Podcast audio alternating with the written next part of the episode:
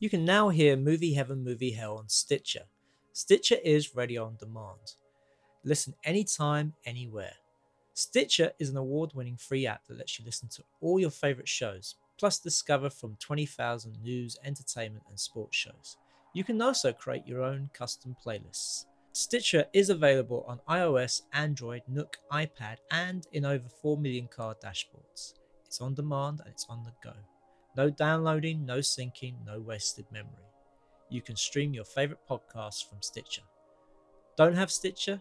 Download it free today at Stitcher.com or in the App Store.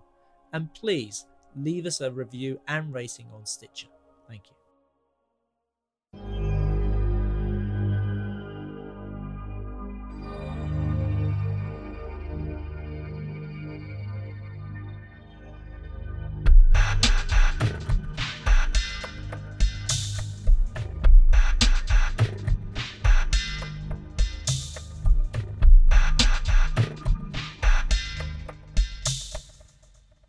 To Movie Heaven, Movie Hell with me, Simon Aiken, and And I'm Keith Isles, and we are both independent filmmakers that enjoy talking about other filmmakers' work and related topics.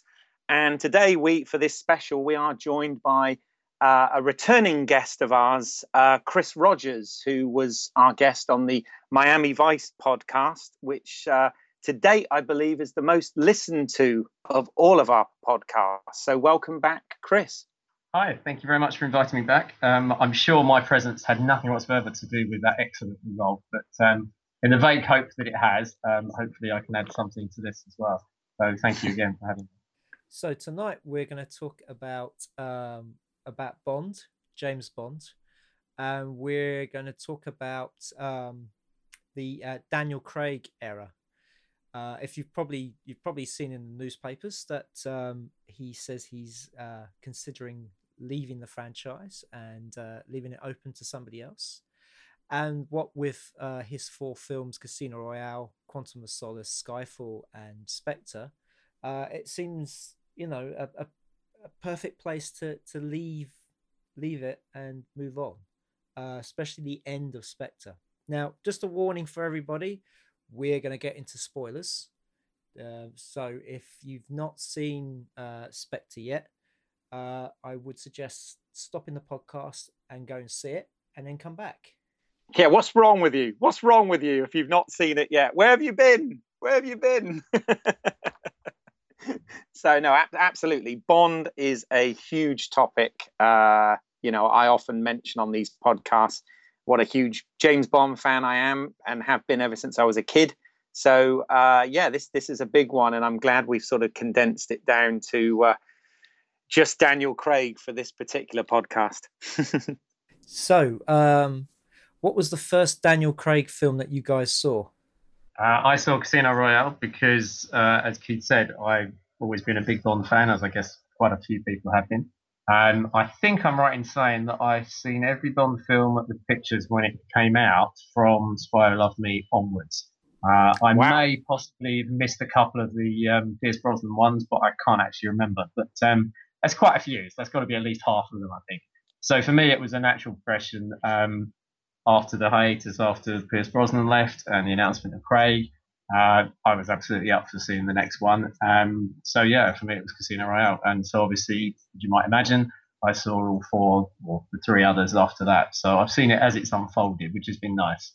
Yeah, well, same same here. I mean, I I, I think the first Bond movie uh, I actually saw on the big screen was probably uh, The Living Daylights. Uh, I was a big fan of, of Timothy Dalton as Bond uh, at the time.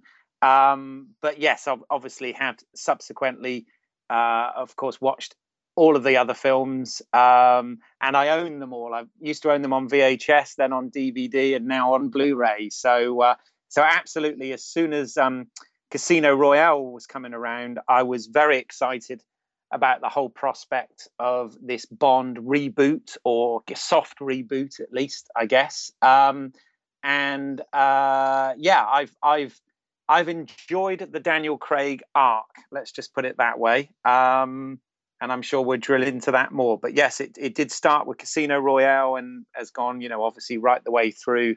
Uh, and I've seen these films multiple times each. So big fan. Yes, I was uh, a bit late to the game. Uh, the first film I saw at the cinema was Goldeneye. Wow. Yeah, but I mean, uh, but I had seen Bond films up to that point, either on video or TV, so I, I didn't, I'd seen them all as well. As we're just sort of talking um, about the beginning, um, when Daniel Craig was announced to take over from Pierce Brosnan, what were you your guys' uh, opinion of that? Because it was quite controversial at the time. I mean, people were going on about the fact that it was going to be a blonde Bond.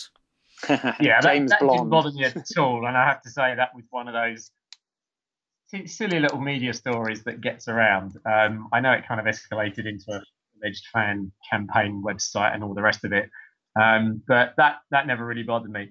Um, I think it's interesting because the last couple of changes of, of actor have been characterized with this hiatus situation. Um, it happened with Timothy Dalton, it happened with um, Brosnan as well. Um, we may or may not briefly allude to that as we go on in terms of some of the backroom controversy around some of the production of some of the films in terms of scripts and rights and all the rest of it. But there was a gap, and when it was announced, I again it'd be interesting to see your guys' take on it. I obviously knew him as an actor from the two or three things that he'd done before, mostly actually Our Friends in the North, which was the 95 BBC TV series, which was the first thing I saw sporting his Geordie accent, which in the same way a lot of these actors do when you first encounter them, you assume that is his accent. Um, so, and I can't remember whether I'd actually seen, I have a sneaking suspicion I hadn't seen Layer Cake, which I think he made before the Bond films, didn't he? Um, That's correct. Which is yeah. Really, yeah, which is really, really good. I certainly saw it subsequently. And I think had I seen it at the time, that would have just confirmed the fact that, and it may be the time for an initial controversial statement. Um, I think even on the basis of our friends in the north, from my point of view, and it was something that was confirmed when I actually saw Casino Royale, um, he was the best actor to play Bond to date. Um, so I was very, very keen, very interested to see what it would turn out like. Um, and I didn't have any feelings of negativity at all.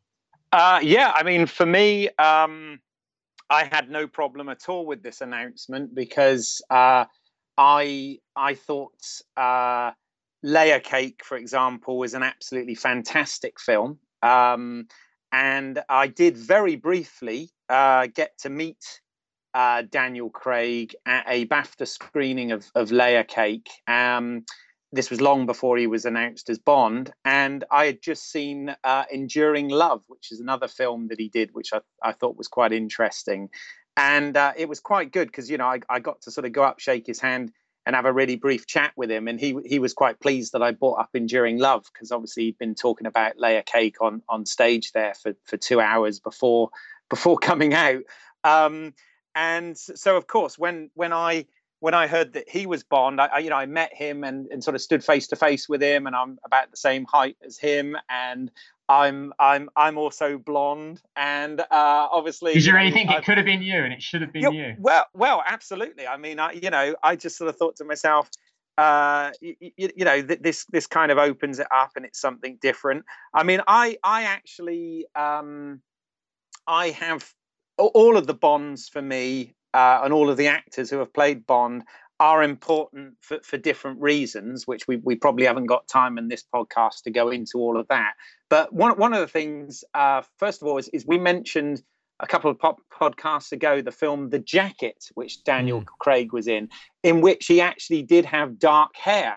So I thought to myself, maybe he would for Bond, you know, but I'm but I'm glad he, he kind of brought himself to it. The other thing about all this blondness that I think's a bit weird is let's face it, uh, Roger Moore is not exactly dark haired. You know what I mean? So I never really quite that that whole thing about oh it's a blonde Bond. I I, I kind of didn't really get why that was a problem.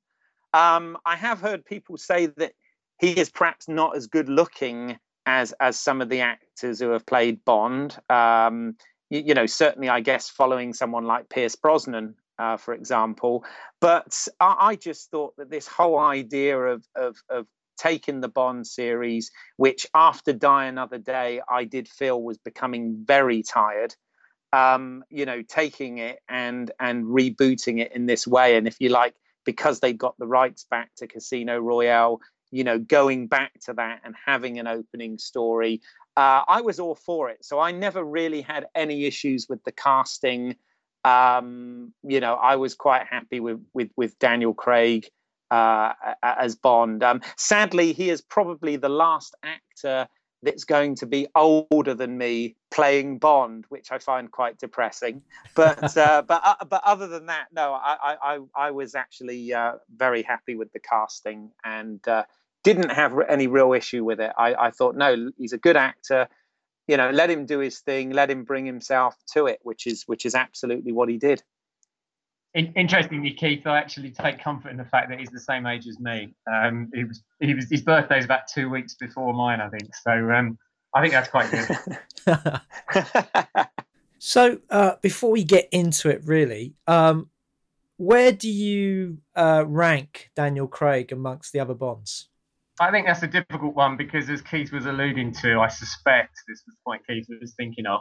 Um, in the same way that it, well, I think it came to the chase, I think it's almost impossible to judge the Craig era Bonds in comparison to the others because it was such a radical shift, and we'll go on to talk about that very shortly, I'm sure. Um, you know, you couldn't get a more radical change between Bonds and between eras and between periods, partly because of the reboot, partly simply because of the style in which it was done, uh, and obviously because of Craig as well compared to the others. So I think I think it's probably easier to compare actors than films, but I'm not even sure about that. So I don't know. I think it's a difficult one because you know I first came to it fresh with Roger Moore, of course. Um, Dalton, I was never entirely convinced by, but that may have been more to do with the films and the material than himself. Uh, and there's a whole sub story there, which we definitely can't get into, I don't think. Um, I was never hugely impressed with Brosnan. I quite enjoyed him, and certainly in the initial films, Goldeneye and so on. Um, but I don't know. There were elements of Die Another Day that showed what his bonds could have been like, um, and that they could have gone in a certain direction. But obviously, that tended to be overwhelmed by the whole entire crap fest that was Die Another Day. Um, and I, so I think it's just, I think the trouble is they were all very much of their time. I mean, don't forget, we're talking about what, a 50 year cycle now um, across half a dozen different actors. So I think they they blended and changed so much over the years that even with that, you've still got fairly hard shift between them. So I am dodging the question, obviously, but I, I, don't really think you can even make that comparison in my mind because I think they're just so radically different, uh, and particularly that shift from from uh, Brosnan to to Craig.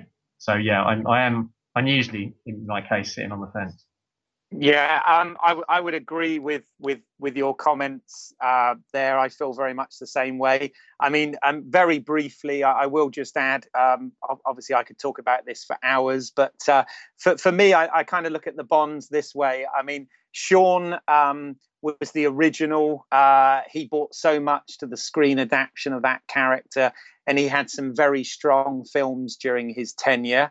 Um, George Lazenby, which a lot of people have problems with, uh, I kind of have a problem with him overall as Bond, but he he was in one of the most important films in the series and certainly one of the strongest films in the series. So he has some merit based on that. Uh, Roger Moore was the longest serving Bond and did the most official Bond films out of all of them so far. So even though he was a bit long in the tooth towards the end, uh, Roger Moore was already James Bond. Um, you know, when when I was a kid and growing up, so he was kind of the Bond I knew at that time. Although obviously a very different style that he brought to it. Um, I mentioned already I was a big fan of Timothy Dalton. Timothy Dalton kind of played Fleming's Bond in in in many respects. Um, he handled the character uh, much closer to the Fleming novels, and description-wise, he sort of physically embodied um, what brief descriptions there were in, in Fleming's novel of Bond. So he had a lot of good things going on. I mean, I think in terms of characterization, there's nothing that Daniel Craig's really done with it that um, uh, Timothy Dalton hadn't already done. It was just it was 20 years earlier, and I don't think the world was ready for it. And also, he never had so much flexibility in the scripts um, as the arc that Daniel Craig has been fortunate to have.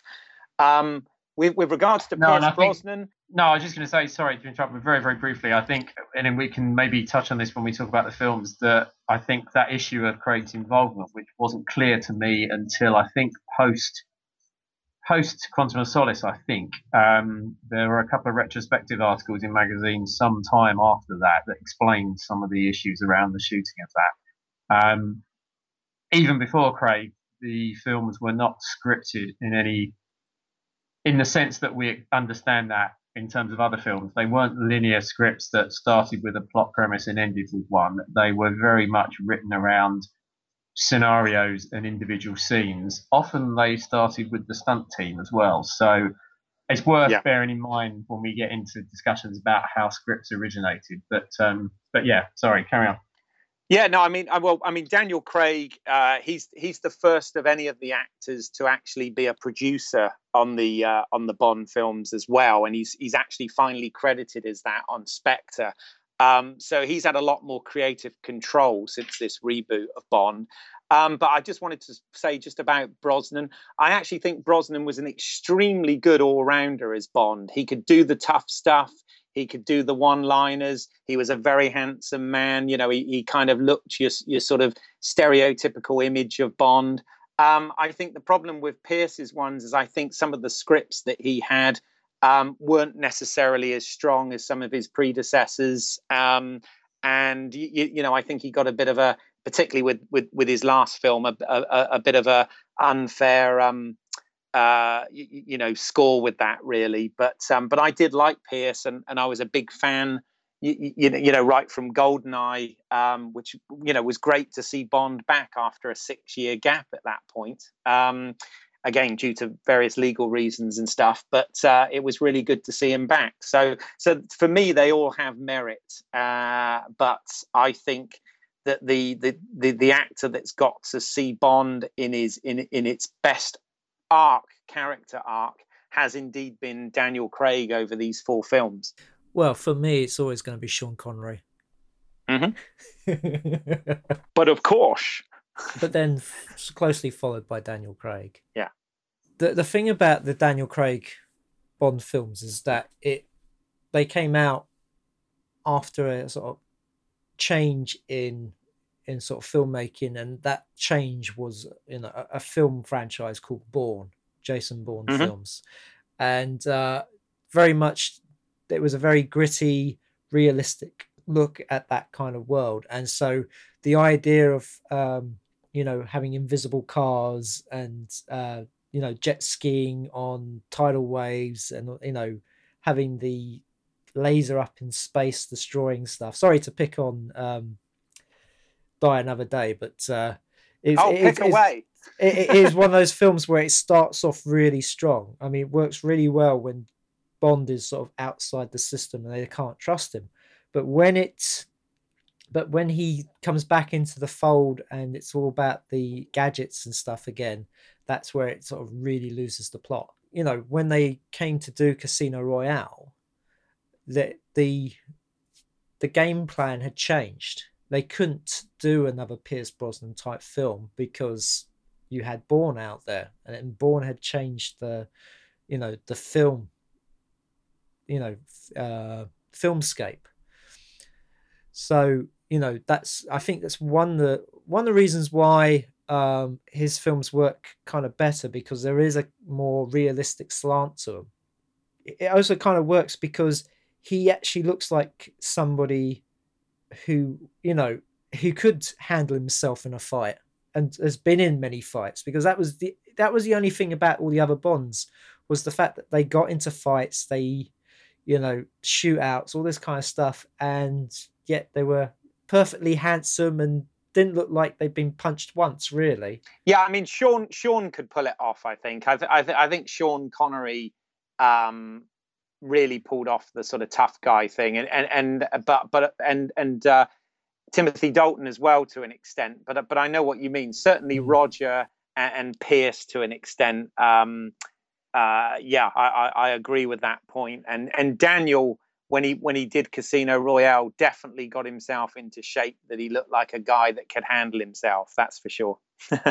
well, let's let's get into uh into the films. Let's get into Casino Royale, and um, I mean, I know you guys are going to get into it massively, so I'll just say my bit and then I'll let you guys go. But um, I, I would say that the thing I really enjoyed about Casino Royale is how you kind of see the character of James Bond being built up.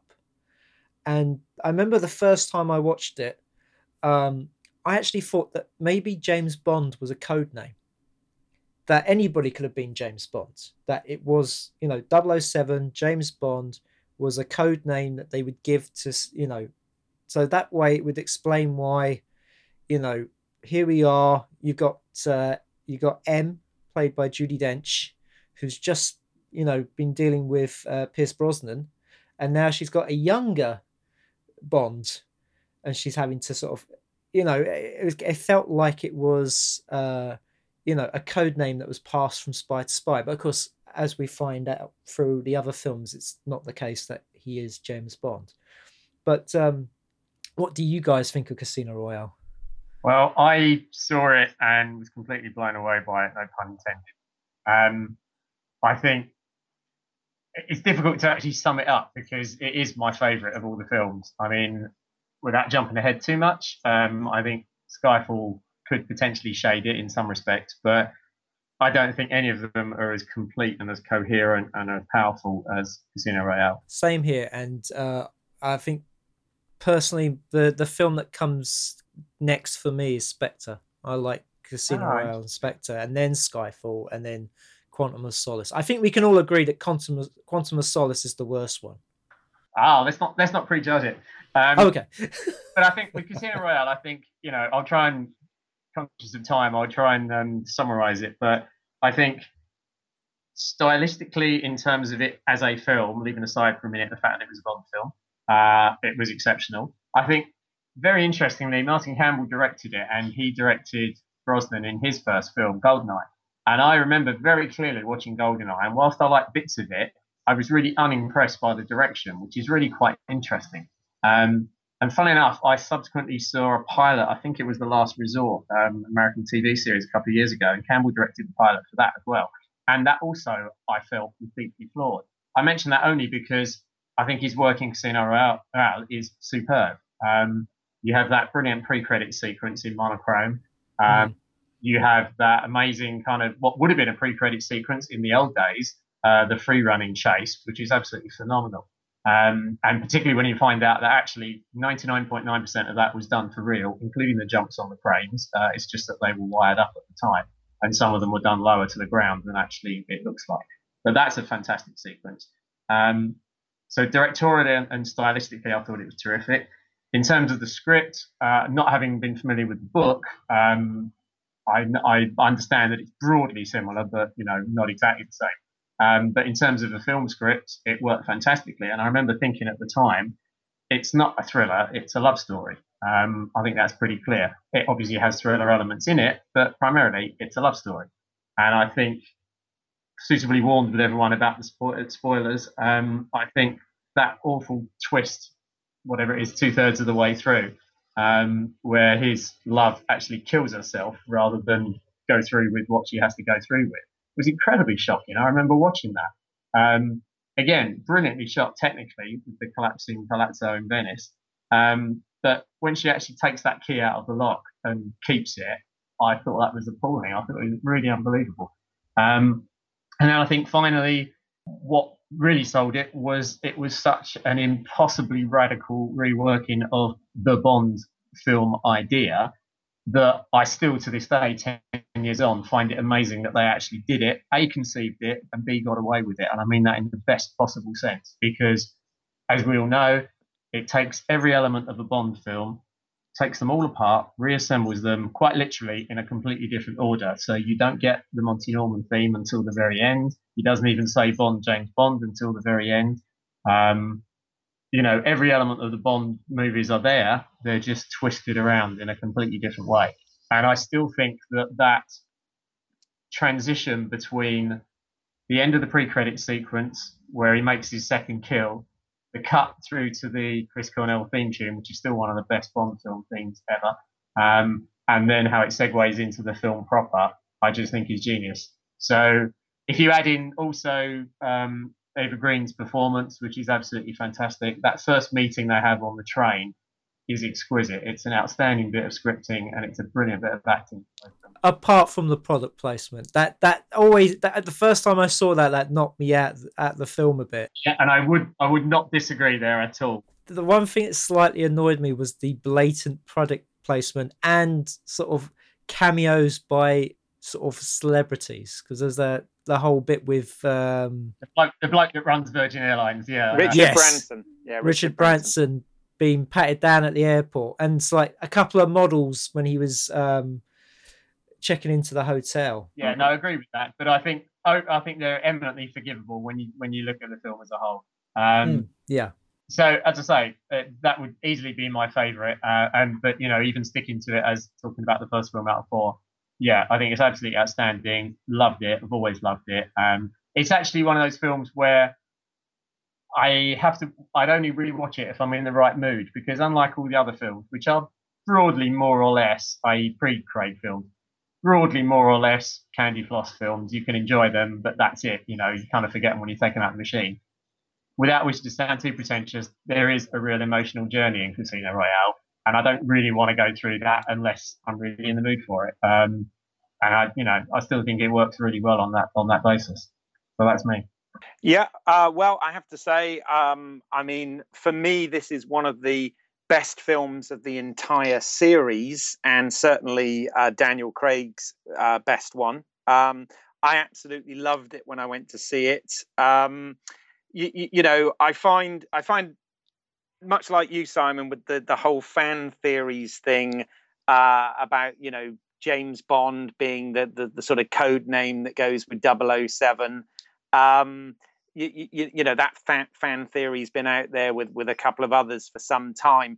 Um, sadly, because of all the supporting characters and because of the continuity in some of the earlier films and and and the references throughout, uh, that theory sadly doesn't really work. Um, when I went into this one, uh, obviously we we'd had a reboot the year uh, previous with with Batman. You know, Batman Begins, and this was obviously going to be kind of Bond Begins. Um, uh, and I did sort of think, well, it's kind of a soft reboot in so much as you've still got Judi Dench playing M. She's wonderful as M, but obviously she had been. Um, you, you, know Pierce Brosnan's M also. So I thought mm, maybe that theory will work. Uh, obviously, it didn't when we sort of meet Felix Leiter uh, you, you, know, the, the, the, many faces of Felix Leiter. He's kind of like John Connor in the Terminator series. it's never the same actor twice, or it, was, it wasn't up to that point anyway. Um, and uh, y- you know, I, I, just think that uh, it was sort of a soft reboot in the fact that they they didn't go majorly uh, much younger with Bond um, as as they were going to in development. I mean, there was talk very early on about putting someone in their in their mid twenties to be Bond, uh, but they actually went. You know, Daniel Craig was thirty eight when he filmed this, and um, you know that that that kind of that kind of was in line with the book um, and worked really well. Uh, I think um, definitely the I, I, really like the the move towards a more serious and more realistic um, story and, and Bond film. I agree entirely with what Chris has said about the fact that this one, whereas most of the Bond films, uh, let's be honest, somewhat formulaic and, and work very much on spectacle, um, this one has those elements, but at the same time, um, is is a very very good story. And what they've kind of done is they have taken the the the the the, the story from from the novel but of course they've they've expanded it out with these wonderful action sequences like the like the aforementioned free running sequence um, and things things like that which were done amazingly uh, in this film um, I think Martin Campbell is one of the strengths for this as well. I think they chose the right director. Um, you, you know, GoldenEye had its its production problems with some of the um, uh, deals being done very last minute, like with BMW, and them trying to sort of shoehorn that in at the last at the last second. So, uh, I, whereas I agree that um, the, the the direction of of uh, Goldeneye probably wasn't quite as good. I, I think Martin Campbell did do an absolutely fabulous job with this, but he had obviously a good team around him, a good actor, and some good material to work with. And we have to remember that the Bond films, very much like uh, the television world almost, are very much an um, a producer led series of films. Uh, you know, obviously the Broccolis. Uh, you know, succeeded by Barbara and, and Michael G. Wilson, um, you know, have a lot of control over, over the direction of this and um, and where it goes. Uh, but yeah, for for me, I think it was fantastic. Uh, the storyline works. Everything everything's in its place. Um, I take your point about the blatant product placement. I mean, I have to say, uh, since '95, since um, Pierce Brosnan took over the role, I have been a proud owner of uh, Omega Seamaster myself. Not not partly because it's James Bond's watch, but partly because I also think that they manufacture absolutely beautiful, designed, quality timepieces. But uh, but that's a whole other story. That's a product placement. Come on. There yeah. you go. So, Hold up. So, Is that a Rolex? yeah, exactly. But uh, no, it, it's no uh, Omega.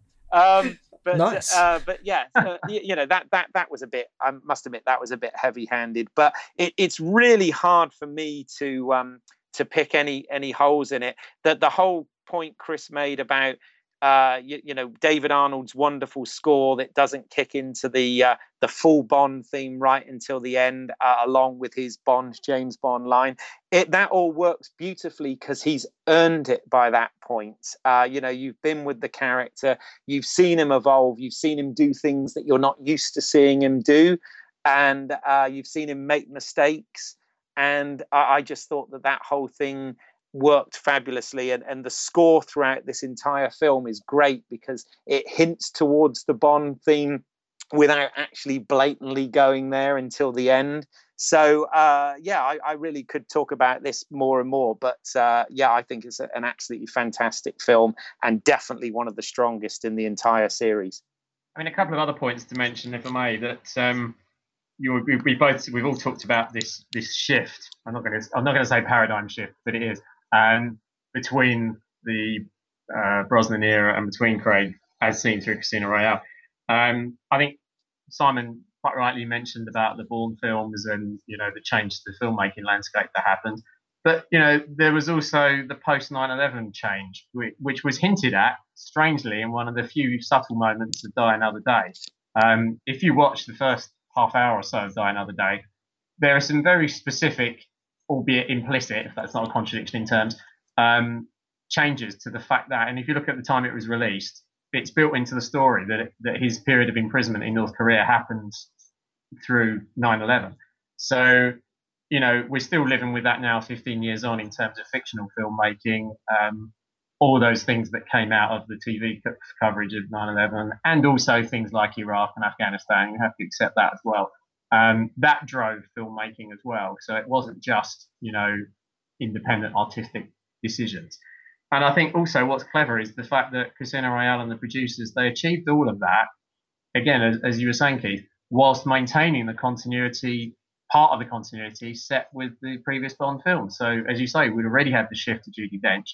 Um, and yet they maintained that. And, and that, again, when you step back and think about it, that is actually really, really clever to do that and like I say, to get away with it because you know they've scrapped Lois Maxwell, they've scrapped Robert Brown, and they scrapped Desmond Llewellyn before, but this time you've scrapped Samantha Bond and Colin Salmon and John Cleese and all the rest of it, um, and yet you've kept Judi Dench, and yet it works. So you know it's just another another good thing to to mention.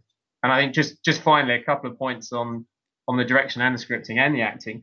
Um, we should mention Mads Mikkelsen, I think, as the as the villain of the piece you know, yes, you've got his little um, derangement of the tear duct, but that's all there is in terms of a nod to the Bond villains of, of old, the, um, the scarred Bond villains of old. Um, the card game that it all works around, even if you don't understand the game, and it's not the same game that was in the book, but it's a game nevertheless. Um, works incredibly well. It's very tense. It works well within the, the, the, context of the story. Interrupted, of course, by a couple of action scenes, including that awfully brutal knife fight on the stairs, um, followed by Eva Green's best scene in the shower, which is absolutely great. Um, and even things like the car chase with the the roll, which got in the Guinness Book of Records, was the most times a car had ever been rolled.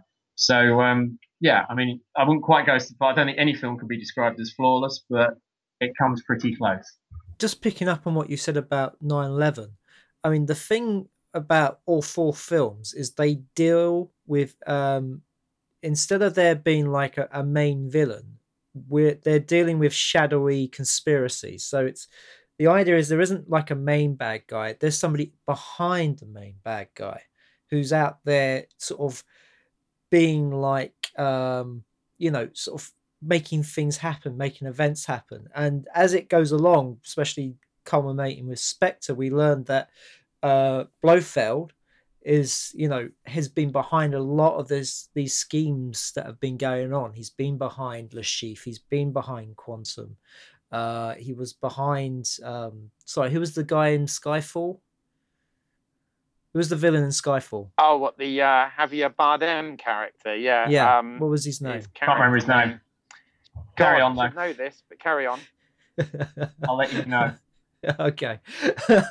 well, anyway, there's, there's there's always been somebody behind the main villain. There's been somebody behind the throne. Silva. To, to put it. Yeah, Raul. Oh, okay. Raul Silva. Yes. Okay.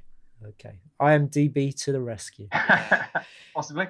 You know, so it, it ties into that post 9 11 world where, you know, this event happened and these people did this horrible event, but yet there was enough, there was this, you know, terrorist organization behind it, but we didn't know who they were at the time, you know.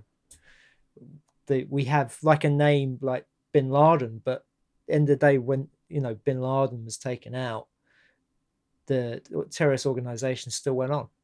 Yeah, I think and... that's a good point. I think I think it. I, I, would query slightly in the sense that yes, you're right. Spectre attempted. I use the word very, very um, deliberately. Attempted to tie up the three previous ones and justify. And again, I use the word deliberately.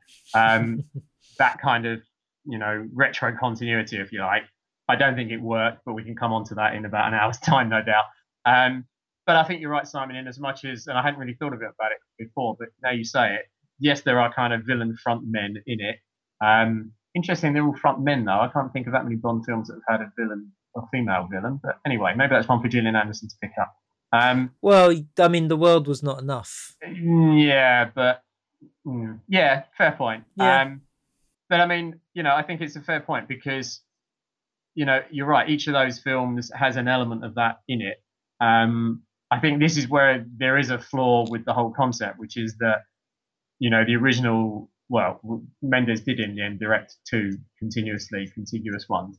Um, but because the films are not planned in that sense, you always have a risk there. And that's one of the reasons why the continuity beyond, you know, the, the overall framework, um, the continuity just isn't there and why there are only out of 20 or 30 films, there are only two or three that actually follow on continuous, you know, continuously. Um, because they're just not made like that. They're not made with a with a franchise in the same way that the MCU stuff is done. Um, and that may be a good thing, maybe a bad thing, but I think that's perhaps one of the reasons why, for me, that attempt to tie things up in Spectre didn't really work at all. Yeah, I mean, they they, tried, you know, back in Connery's era. Um, there was a certain level of, of continuity, and of course, back then, you you know, you had Spectre uh, being this organization uh, behind all of these these uh, massive, you know, uh, world domineering um, events. But uh, um, obviously, there was no continuity in the fact that actors changed all of the time. Uh, you know, even the actor playing Bond. You, you know, throughout that period, as well as all the Blofelds that they had back then. So it, yeah, yeah, it, it never had the same same sort of cohesiveness that that these films have got. Um, I think with the whole back to the whole Judi Dench thing, um, I think yeah, on one hand it it was smart thinking, but on the other hand, I do feel that Eon were kind of playing it slightly safe as well at that point because you know they they knew that she was a hit with the audience and everybody you know sort of loved her. So she was the one that sort of kept it somewhat grounded where it had been whilst trying to do this reboot. And i know i know there were all sorts of things i mean not just about a young a much younger bond but you, you know there, there's always that thing you know about tarantino's take on it about how he wanted to go right back and set it in the 50s and and and you know you know really really mess with it. But uh, as as you've rightly pointed out these guys decided to kind of go with the um, jason bourne model. And uh, and move it this way. And um, you, you, know, a, a, a, good move, I think it was. But of course, we will sort of delve more into that as we move through the films.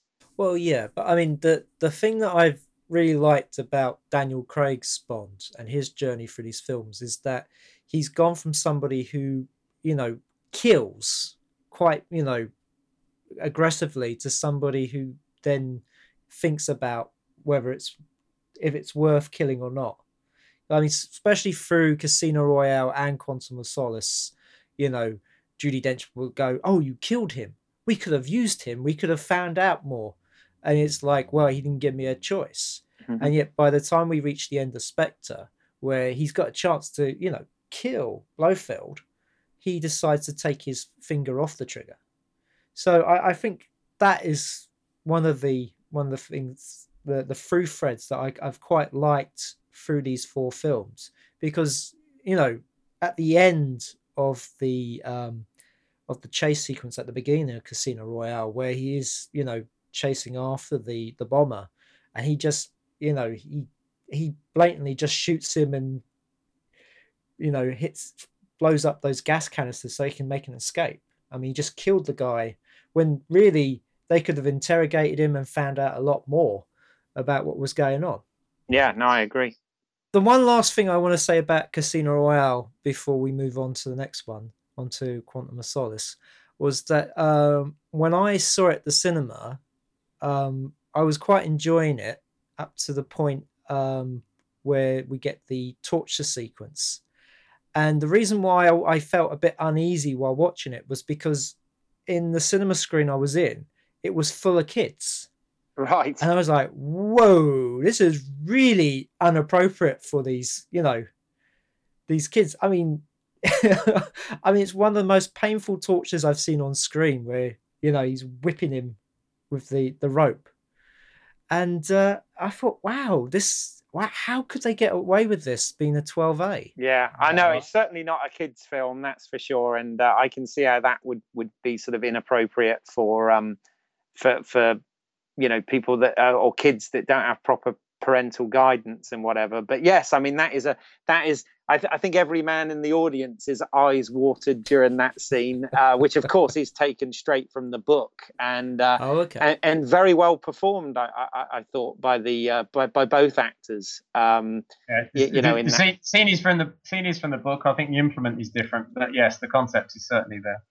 Yeah yeah but uh, but no i mean i i would say uh you, you know the, the the bond film uh, the the the craig era uh has also been a much more um adult type of bond. In fact i actually feel quite blessed because i almost feel like the that the, the Bond movies have kind of grown up with me in some respects. Meaning, you know, I grew up with Roger Moore films, which, let's be honest, they they're quite laughable by today's standards and incredibly tongue in cheek and uh, you know far fetched and whatever. Um, whereas uh, this with with Daniel Craig is, you know, it, it has changed things quite a bit and because you know casino royale being the the biggest change uh, of, of of the whole series um taken it into a sort of more adult themed and serious and violent um, violent type of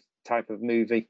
Uh, no, I'd agree with that entirely. I think your your point about the um, the torture scene and the certification is an interesting one. And if we had to get into that whole um, story about why that was allowed, that'll keep us another couple of hours. But I, yeah, I, I, think it's part of the whole conceptual shift and the the way that, that you know the artistic and aesthetic shift that we talked about from the beginning.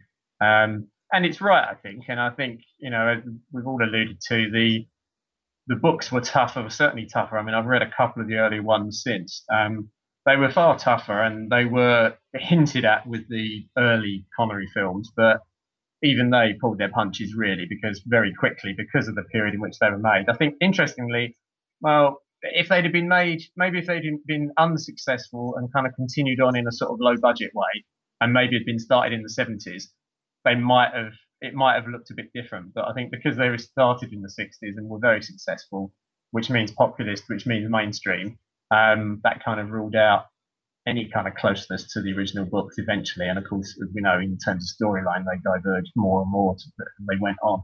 Um, but yeah, it was inevitable that it would change. Um, you know, I think the whole certification thing is a perfectly valid argument, and I never agreed with the 12 certificate or the 12A either, for that matter. Um, I think we all know why, and our audience will know why it, it happens. Um, Ka-ching! I was just about to say the same thing, uh, hmm. but I think that's a shame because it, it it undermines the whole purpose of classification. Um, and I think you know life is like that now, and that's just the way things are in terms of what is being depicted. But I think it's it's a real conversation around whether that sort of stuff should trickle down through the, the categories as it inevitably does. You know, and it's not too, it's definitely not too um, OTT to say that if you take most of the films that we would probably have liked or did like 20 years ago and resubmitted them for classification, they would all probably come out as 12s now. Even Terminator would, um, which really isn't that violent when you look at it. And it's kind of sad in a way for me to say that, but just isn't. Well, I know. I well, I think Terminator did get re. Uh, um, it's got a certificate of uh, of fifteen now. Because I mean, I mean, the in the first scene, he does rip a guy's heart out of his chest. He does. He does. Uh, that would definitely. I, I, if God, if that was in the twelve, I was like, you know, blimey, things have gone for the worse. Yeah, I mean, it has all changed, you know, with the violence and, and everything. I mean, even profanity now.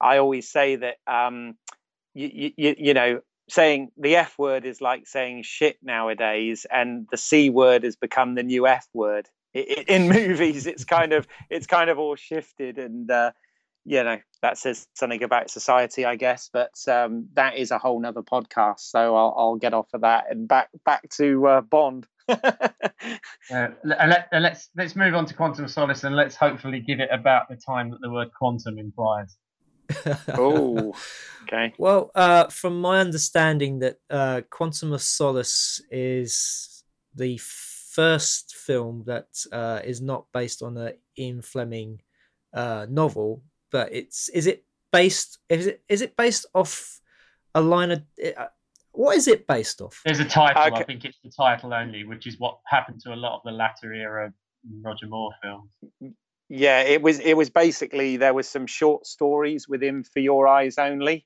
and it was one of the few um, uh, titles that that hadn't been used um, i mean ov- obviously they, they'd kind of used most of them up by the time they got to uh, the living daylights and as chris has rightly said you, you know for, for for most of the um, from, from the roger moore era basically all they'd really done is taken the title a very loose premise and in some cases the odd character name here and there and that's been the only resemblance so um, so so so they had actually been sort of moved away from from uh, Bond novels and Bond titles since uh, License to Kill, so for oh, some okay. time. But this indeed, there were some short stories um, which Octopussy and, and For Your Eyes Only and The Living Daylights uh, were part of, and I believe Quantum of Solace was was was there, but they took no plot points whatsoever. It's just purely the title, which obviously a lot of people had problems with.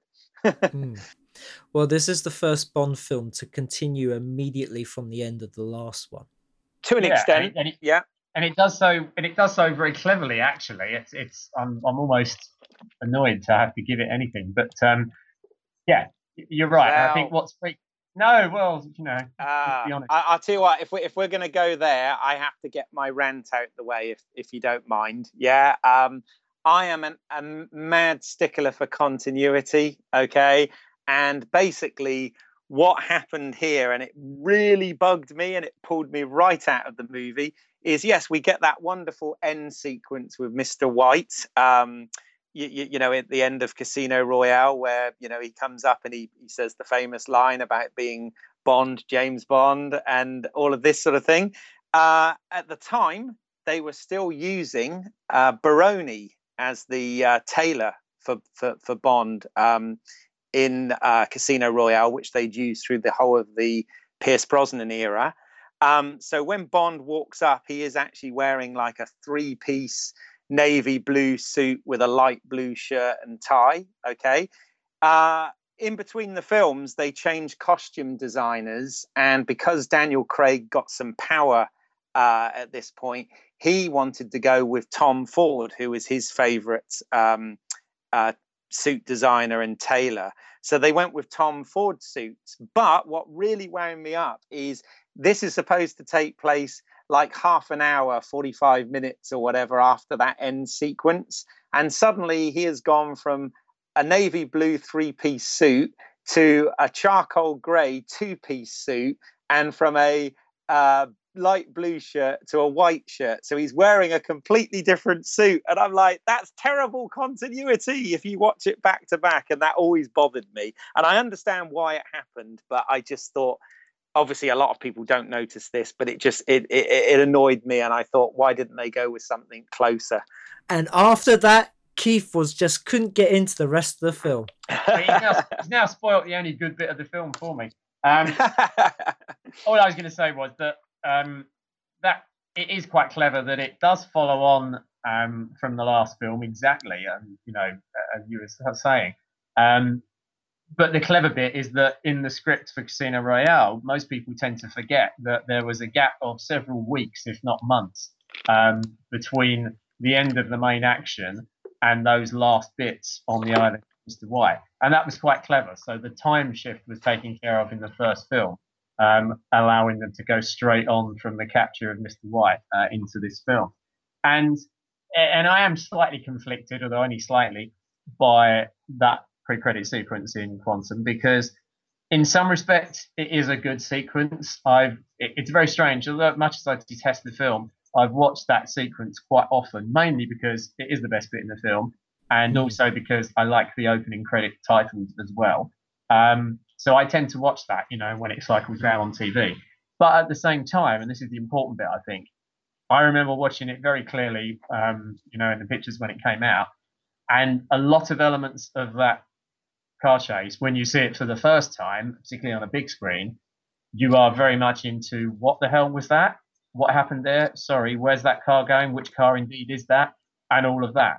And that was very notable because mm-hmm. most of the flaws are there are two there are two big things wrong with Quantum of Solace, which is the entire script and the entire direction. So whilst a lot of that is down to the script, an awful lot of it is down to the direct sequence. And of course, there was a lot of criticism at the time around Mark Forster, who had never directed an action film before. Um, that in and of itself shouldn't necessarily be a problem. It's just that in this instance, it really, really was. When you decide that in your first very, very tightly edited, very tightly framed car chase, you are going to have both of the cars chase. I think it's two. In fact, I'm still not entirely sure how many cars were chasing him right at the beginning. It might have been three. Um, but when the pursuit cars are virtually the same car as your hero's car, that's a bad thing to do to start with because you're already on a bit of a loser.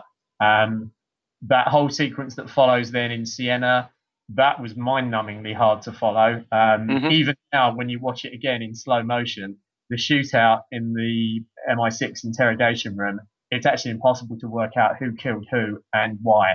Um, it really is a, a real mess of a film in terms of direction, and I think the script as well it's just a mess. It's just it's like the old days because it's just a random. It comes over as a random collection of scenes, none mm-hmm. of which make a lot of sense.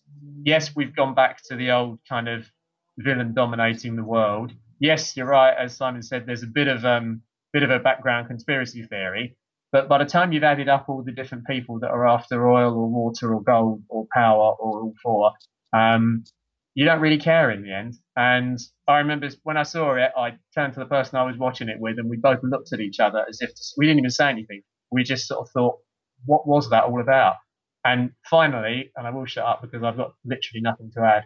Um, it's a very little known fact, fact fans, that Quantum of Solace is by a long way the shortest of all the Bond films. It's about mm. 90 minutes, and yet it feels like the longest. Mm. That's all I'm going to say. Yeah, I, I want to just say that the um, going from Casino Royale, where the action was so nicely framed and it was so steady, you could see what was happening and where, and then to go into these really shaky cam close ups, you know, things coming from all different directions. It was it was really hard to follow what was going on. And I'm glad that when they went to do Skyfall that they went back to the Casino Royale way of shooting action because then you could actually see what was going on. Um, I, I think the problem with Quantum of Solace is that they're trying to sort of uh, deal with his um, psychological state to some extent. The whole idea that you know he's still grieving for Vesper and he's out for some kind of revenge. I mean, I I do kind of like the scene at the end where he confronts the boyfriend of Vesper. Mm. You know, uh, I thought that was kind of that kind of worked, and it, and its sort of snowy location was reminiscent of the beginning of Casino Royale, even though it wasn't in black and white. That's a good point. Um, but it was yeah, it was you just it, it, the story just wasn't strong enough, and you know that was partly due to the fact that there was the writers' strike, so they literally had to write something very quickly and put it into production before the writers' strike started. So they didn't have the amount of prep work and amount of script time as they did on Casino Royale or the other films.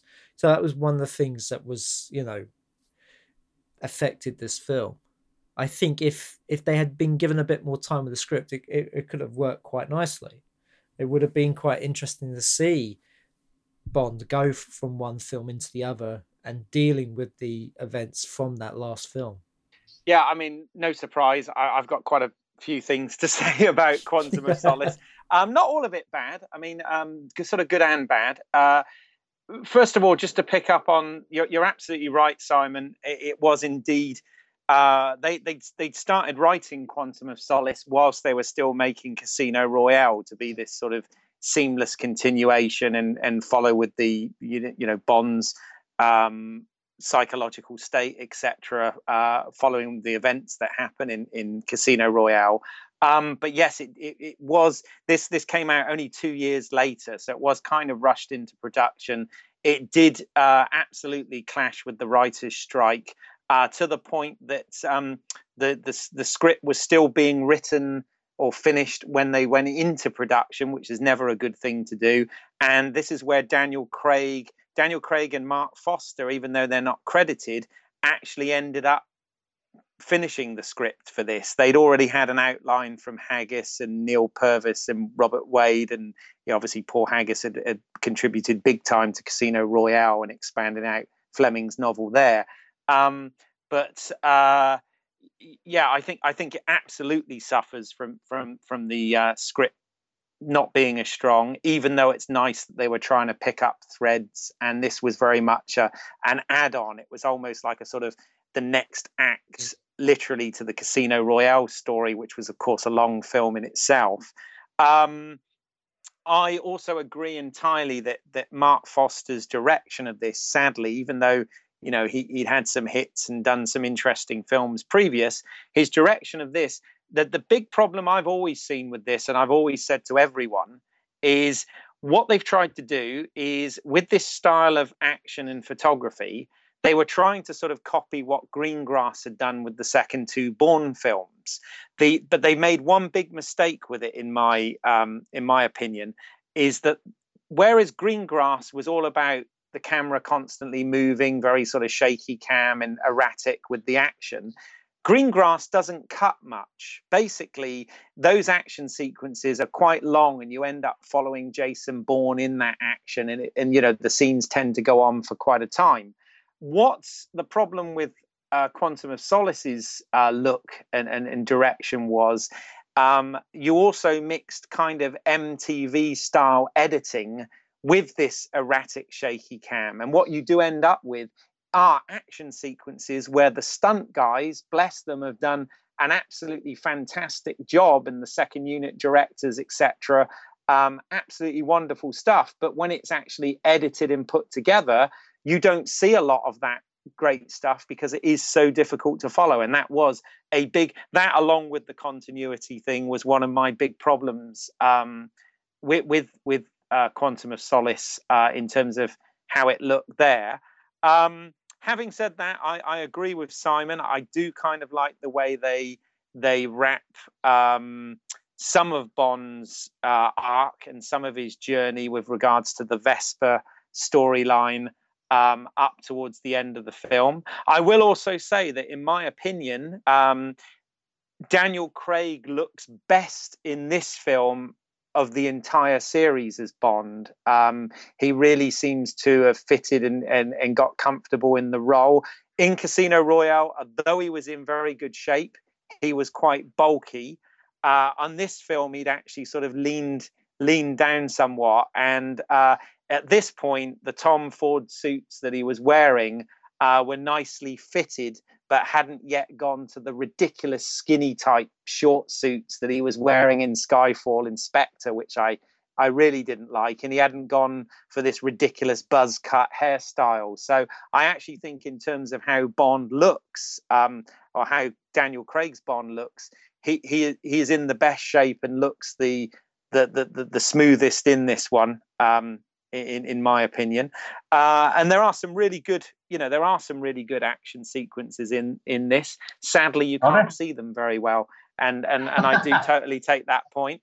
Um, the the oh, and the other thing we'll probably come on to when we when we talk about Skyfall, I will sort of harken back to some points about this, but. Uh, but the other thing I do quite like is even though he has his fling with Strawberry Fields, played by Gem, the lovely Gemma Arterton, Oh, um, oh Jesus! Don't even get me started on that. Well, yeah, we, we, can get into that. But with, with the whole oh. Bond getting the girl, I kind of like the fact that he doesn't get the main actress. Um, you know, Camille, played by uh, Olga, um, in this film. I kind of like the fact that she, you know, she she jumps out of the car at the end, and and you know there wasn't anything between them. I I, thought was kind of a refreshing change. Um, so I, I think it's not completely without its merits, but it is certainly um, the weakest entry in in the Daniel Craig Bond canon. Well, I mean, the Olga uh, Kurylenko character, she was uh, his equal. She was somebody who was equally as damaged, and so I think the idea of the two of them jumping into bed, you know, wouldn't have worked. Hmm. It's interesting because I I never picked up. It's, it is interesting because I never picked up on that element, or indeed the fact that Bond, who clearly was damaged at the end of the casino, um, you know, and I don't know if this was, and again, one of those kind of retrospective justifications that I was reading when Quantum came out, but I never really picked up any, on any of that because, in the same way that you know, continuity of suits was a was a, a problem for Keith, um, for me, the lack of continuity and coherence in the whole damn thing was such a barrier to entry that I couldn't actually give a damn about the whole thing. Um, mm. I, I, um, it's funny. It's a rare thing nowadays. I don't tend to write about things on my website that I don't like, and I know that's a bit self-limiting, and one should, of course, but I just don't. And hey, it's my website, so it doesn't matter. But I was so incensed by Quantum Solace that although I gave it a couple of weeks, I think, for it to settle in, um, I actually bashed out a huge long piece, not for my website, but for IMDb and I posted it, and I was just so irritated. And to be fair, it wasn't everyone was saying this is a brilliant film, you know, you should be seeing it. So you know, the general critical opinion was that it wasn't very good at all. So it's not like I was a lone voice in the wilderness and felt the need to, to shout about it. But it was just so bad, and I think the point was it was so bad after Quantum was uh, Casino was so damn good that the two things just didn't compute. And so anyway, I wrote this big long screed, um, and I think I titled it something like um, "An Incoherent, Chaotic Mess" or something like that. Anyway, it attracted a lot of traffic, and for about a week, it was the highest commented thread on Quantum of Solace on IMDb, and not everyone, pretty much everyone, agreed with me on it. Um, which you know doesn't mean anything in the sense that it's not like I was making a point that nobody else had made, but it was quite refreshing actually because a lot of people were saying, "Yeah, you're right," and you know this bit was bad for the similar reason and all the rest of it. It was it was as it were cathartic. I just think it's a real shame that even if you can pull out some of those elements, you know, whether it's the car chase or any other bits that we might think of. Um, and you know the points you make about character, which you know in retrospect, yeah, I can see that. I think the whole thing there was there was a lovely quote I picked up. Um, the guy that was the director of the opera, you know, the famous opera in um, Bregenz with the floating opera uh, house and all of that, which is a, a, huge setting for the kind of climactic part of the film. Um, it was a brilliant quote, and I'm still not sure whether the guy was taking a Mickey or not, but he said, um, oh, we were very grateful for Eon for coming, you know, and giving us all this publicity about the film and for filming at Bregenz and all the rest of it. And then right at the end, he says, of course, the film was rubbish, but. And I thought, he didn't actually say the word rubbish, but it was words to that effect. And I was just stunned by that. And I think I even posted it on a, on IMDb somewhere. But that was just really, really funny. Um, and I just think, you know, it had, for me, it had the worst aspects of all the previous Bond films where they were, as I said, stitched together, you know, as a se- as a series of loosely linked set pieces with greater or lesser effect depending on which film it was.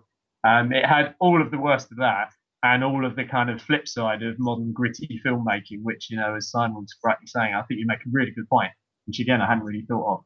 About the problem was the combination of the fluid direction and the really sharp, tight cutting as well. And the two things you need to have one of them needs to stay quite static for you to get it.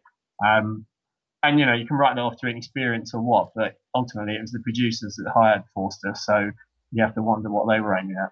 Yeah, I think Daniel Craig had a hand in it. Actually, I think um, Daniel Craig uh, liked some of Mark Forster's work and um, kind of recommended him and got him on board because, of course, he has done some some fabulous films. I mean, you know, he, he did Monsters Ball and um, Finding Neverland and, and you know, you know films of that uh, ilk, which are which are decent films, but uh, yeah, um, but Quantum, they're not films that say Bond, though, do they? not they? at all. No. no. absolutely. They say character, which um, I kind of understand where they were going with that. But uh, you know, Quantum Quantum of Solace, it, it, had a really hard act to follow with Casino Royale, but I think between the um, the, the the the, the sort of rushed script and the rushed production uh, to get this out and to sort of they, they were coming off this massive high because you know it was a bit of a gamble when casino royale came out as to whether people were going to accept daniel craig and whether this reboot was going to work and it did. And you know they jumped straight in with this um, but you, you, know unfortunately uh, you know it has its shortfalls and um, yeah you know enough said i guess. Let's move let's move on yeah. yeah. So when it was announced that Sam Mendes was going to take over the directing reins, what were you? What were your guys' opinion of that? I didn't really have a view because I'd obviously heard of him and I knew he was a hugely respected director, you know, principal of theatre. Um, but again, I kind of, if you think back to the old days, and it will depend on your, in the nicest possible sense, guys, it will depend on your age. But if you think back to the kind of the pre Cray because it it's the BC era before Craig. Um, Bond, the production of the Bond films and the way it was announced and the marketing of it was part of the fun. They were released, you know, mechanically every two years. About a year before, you would get the announcement of the title. You would then get the casting call about six months later. You'd then get the thing about which pop group of the day was going to do the theme tune and all the rest of it. And it was great. And when you're a teenager, you love all that, and it was brilliant obviously things are far more sophisticated now and coming off the back of two films one of which was very successful and was you know universally praised and one of which wasn't um, that had changed. So i don't have a particular memory of any of any of the specifics around that other than that there was a lot of discussion about you know would the guy make it? Because it just wasn't something that he was particularly known with. Yes he'd done american beauty um, he'd done road to perdition as well um, and a couple of others. So he had a solid background and, and probably something solider, if that's the word, um, than Forster. But and, and uh, as I recall, there was a fair amount of kind of willy won't he as well. So it wasn't by any means settled. So again, I I didn't have a particular view. I just I was just so desperately hoping that they wouldn't screw it up again. I think that was my main my main concern. So I was less worried about who would be behind the lens and more a question of what he would do with the lens when he got it and when he pressed the on button.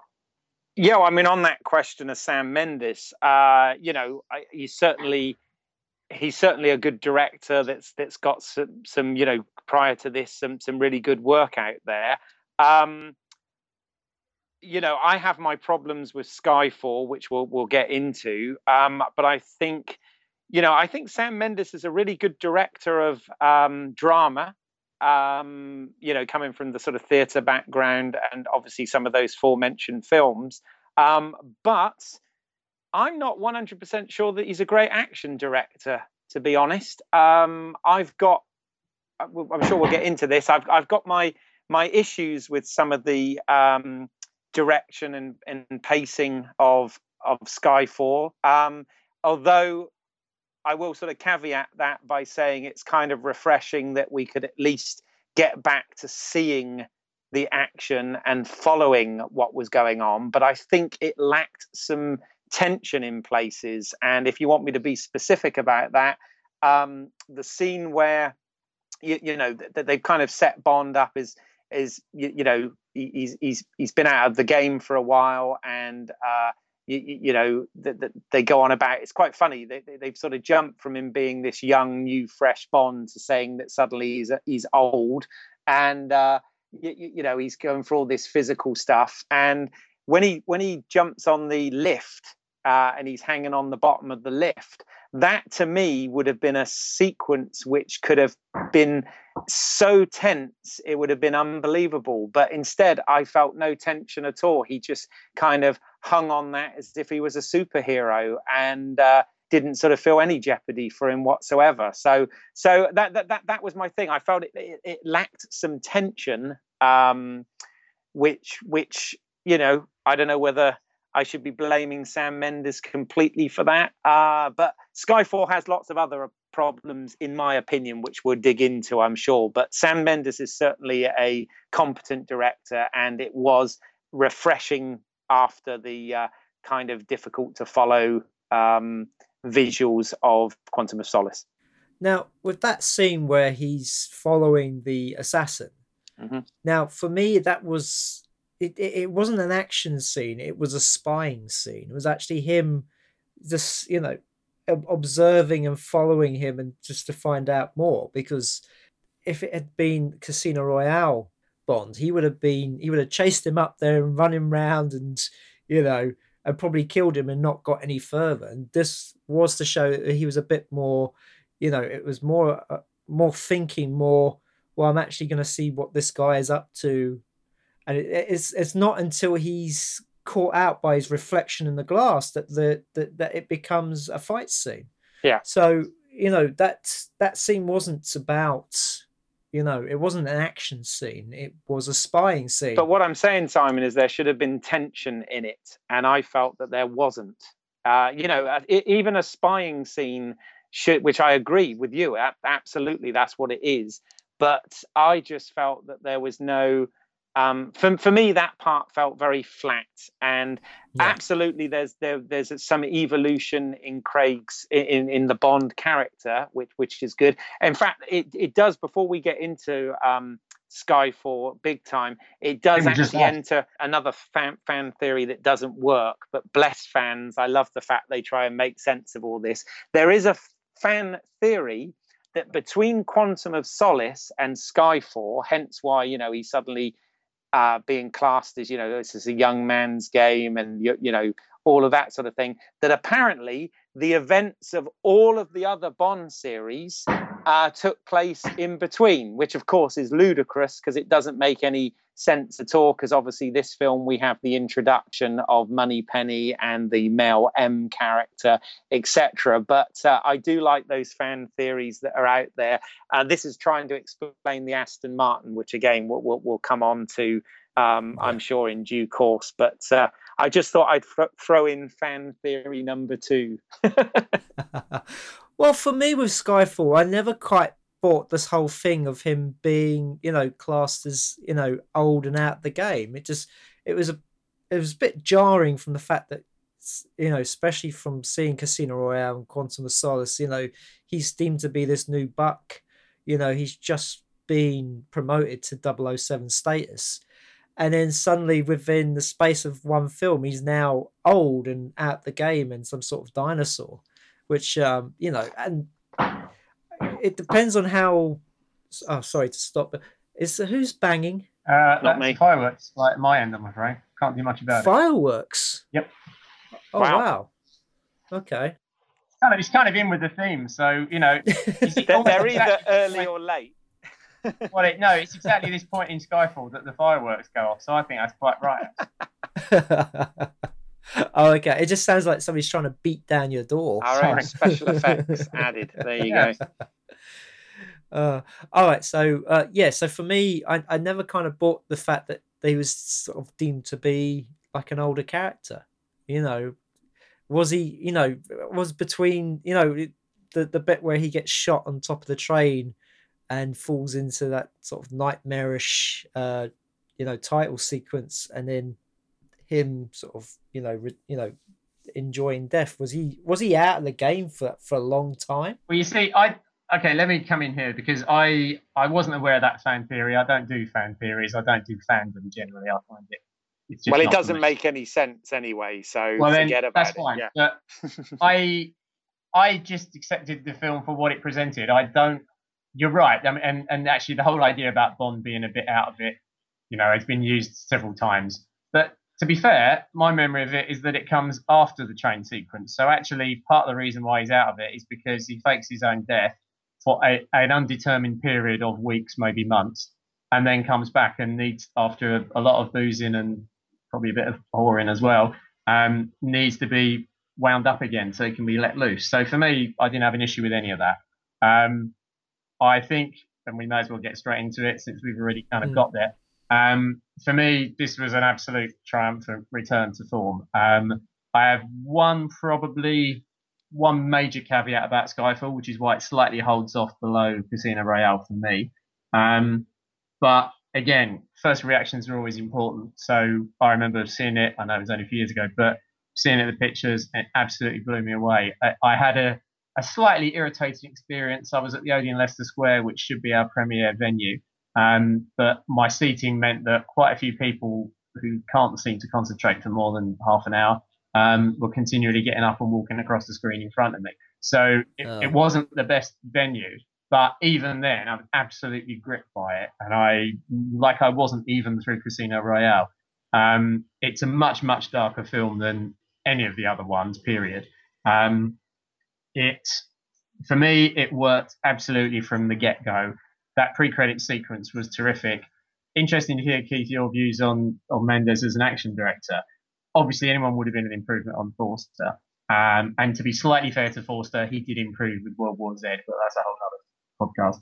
Um, I think for this, I was really thrilled by that opening chase because it got the balance just right. It was really, really kinetic, and I and for me, going back to the idea of the character, unusually because, like I say, I didn't really pick up on some of the character points from the first couple of films, but for me, he is he has become reckless again, and perhaps it's the reckless of confidence rather than the reckless of inexperience and youth. Um, he's so desperate to fulfill his job that he pretty much kills himself getting onto that train. The way he drives the bike at the, at the balustrade and just flips onto the, the train. Oh, God, yeah. And I love that. Um, it was, as Simon said, it was absolutely coherently shot. No problem at all about that. So you could absolutely follow it.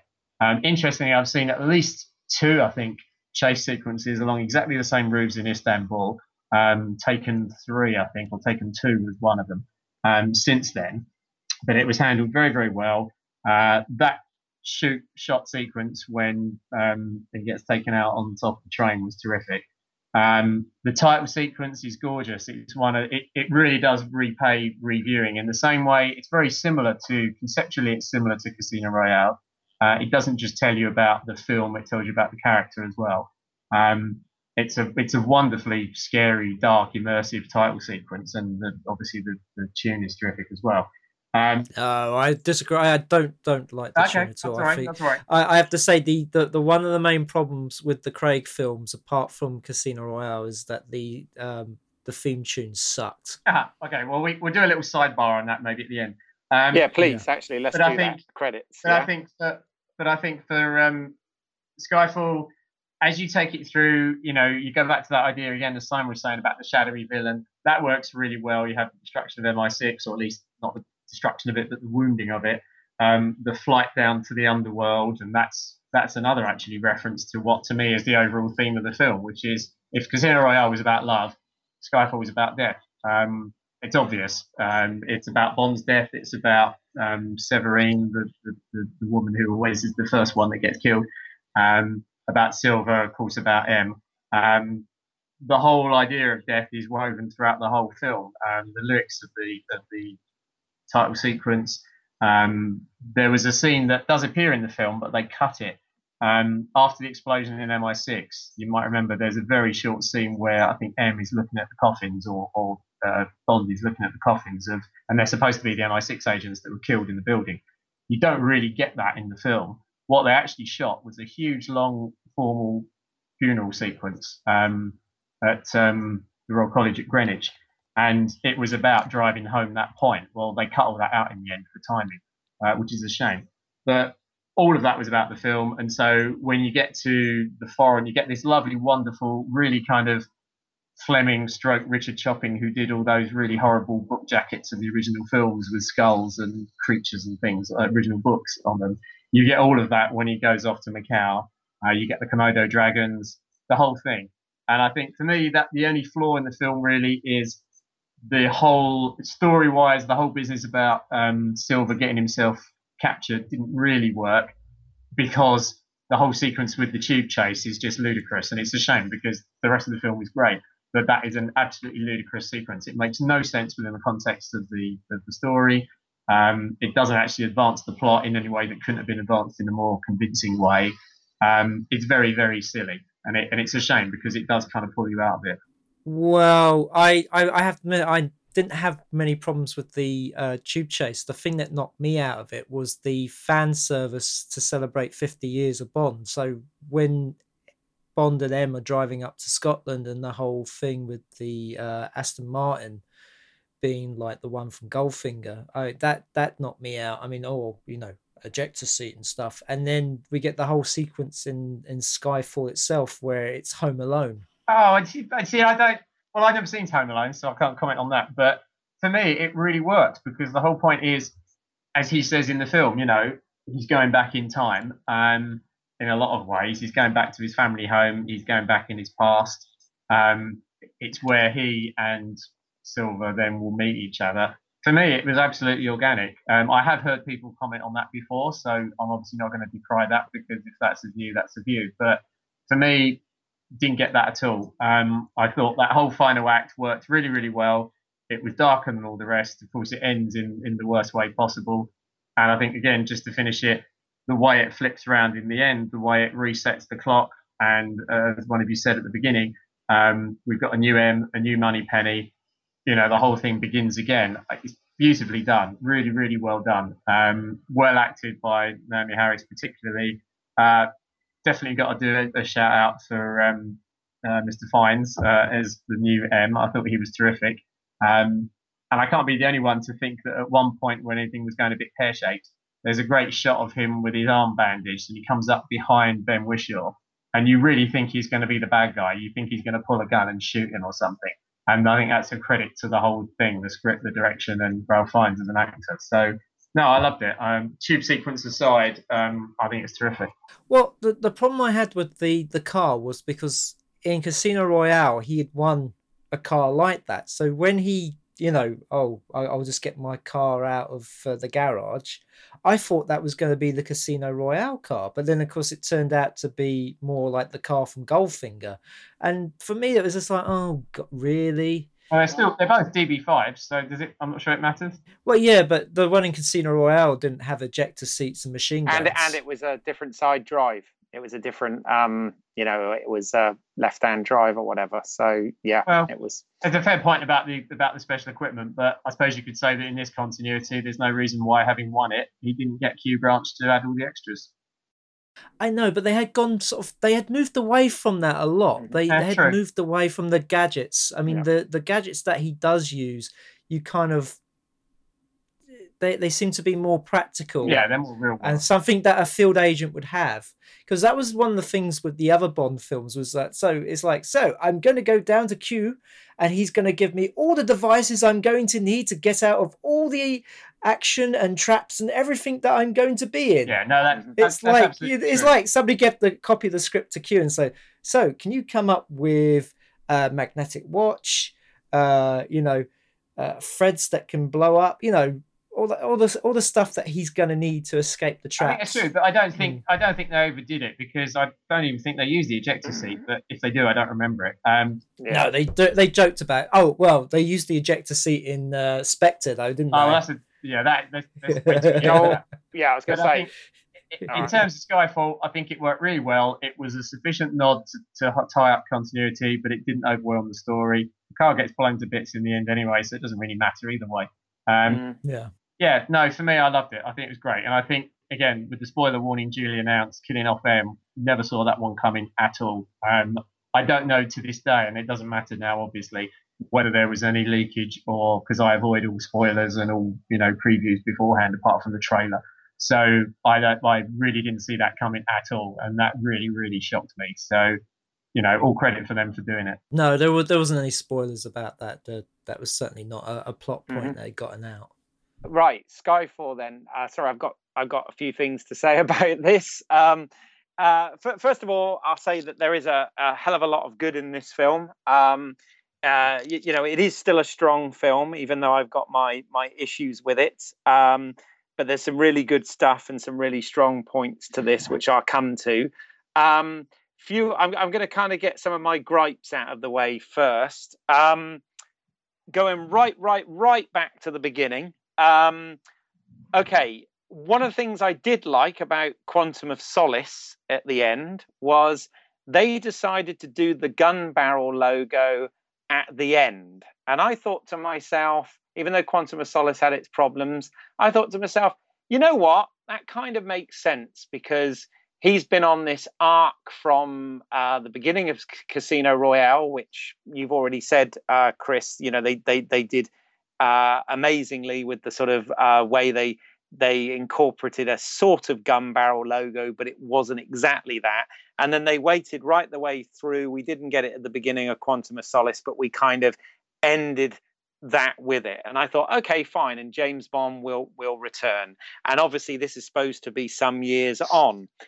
Now, the fact straight away, I was I was angry right from the the the moment that the uh, the the, the uh, MGM logo had gone because I wanted to see, as a Bond fan, the opening gun barrel logo with the Bond music, and we didn't get that. And I thought, what what the hell? We should have this. So that angered me that they left it to the end in this film. It should have been at the beginning, in my opinion. Um, I do agree with you though that I thought the actual credit sequence and theme song, which I know we're going to come on to as a separate thing later, was great. In terms of the actual story, uh, well, one of the things I have a problem with, uh, and again, my my my good friend and composer Neil Myers, I know, is a big big fan of of, of Thomas Newman, and uh, who has done some excellent work. Don't get me wrong. Uh, one of the things, one of the few creative control things that a director of a Bond film does get uh, that isn't so producer led is they do get to pick their composer. And obviously, Sam Mendes always works with Thomas Newman, who he, who's done some fantastic tracks with him. I have to say, though, as a Bond score, I had problems with uh, Skyfall. Um, I really liked David Arnold's work. To me, David Arnold kind of did what John Barry had done through the you know the golden years of Bond uh, and had uh, sort of modernized it. Uh, I felt that in this there wasn't enough of the Bond theme for my liking. Um, and I kind of got it, you know, you, you know, the, the fact that they didn't give it all away right from the beginning of Casino Royale, but by by now I thought we were at a point where not only could we have gun barrel logos, but we could also have Bond themes, and it wasn't played enough in this, in my opinion. Um, the other thing, yes, I, I love the sort of new introduction of, of, of a younger Q. Again, you, you know, we, we, we've had a woman M, and, you know, it's time now to have, rather than Q being an older, more experienced guy that he sort of has a fatherly figure and looks up to, we've got, we've got a young, brave new world, as he puts it, you know, in, in Ben Whishaw. I kind of like that. Um, the, the, the gun which wasn't really a new gadget because he had a signature gun in License to Kill, but that ended up just becoming that sort of plotty bit with the uh, the, the the dragons, uh, which again I I, I kind of didn't like that. That to me was very sort of CGI and pulled me out, and I, I, I had a problem with that bit. Yeah, that was just there was a lot of use of CGI creatures in it. The scorpion on his hand at the beginning was really badly done CGI. Yeah, And it's funny because I never noticed that, and I certainly never noticed the um, Komodo dragons. Like, it's not the first time I've heard that, but and as Yeah. with everything, you you can only go by what you experience, and perhaps Yeah. it was down to the, the way I was sitting and what I was looking at, but I never noticed that at all. So, and I'm glad I didn't because it, you know, it wasn't a problem. No, the, well, I mean, these are things that obviously kind of ruined it for me. Um, I'm near, I'm nearly at the end of my gripes, and then I'll, I'll, I'll obviously say some good things. Um, mo- mo- moving, moving forward, uh, I'm absolutely 100% in the same camp as Simon on this whole Aston Martin DB5 um, malarkey. Uh, basically, Oh, I thought I was picky. Wow. no, no, I, I have I have a real issue with this. In in in um, and I understand why they did it. I get it that it was the 50th anniversary of Bond and all this sort of thing. I can I can kind of see why they did it, and I know the audience loved it and it got a cheer and all that sort of shit. And by the way, the music that they use when they reveal that is actually one of David Arnold's cues. Interestingly, best cue in the film.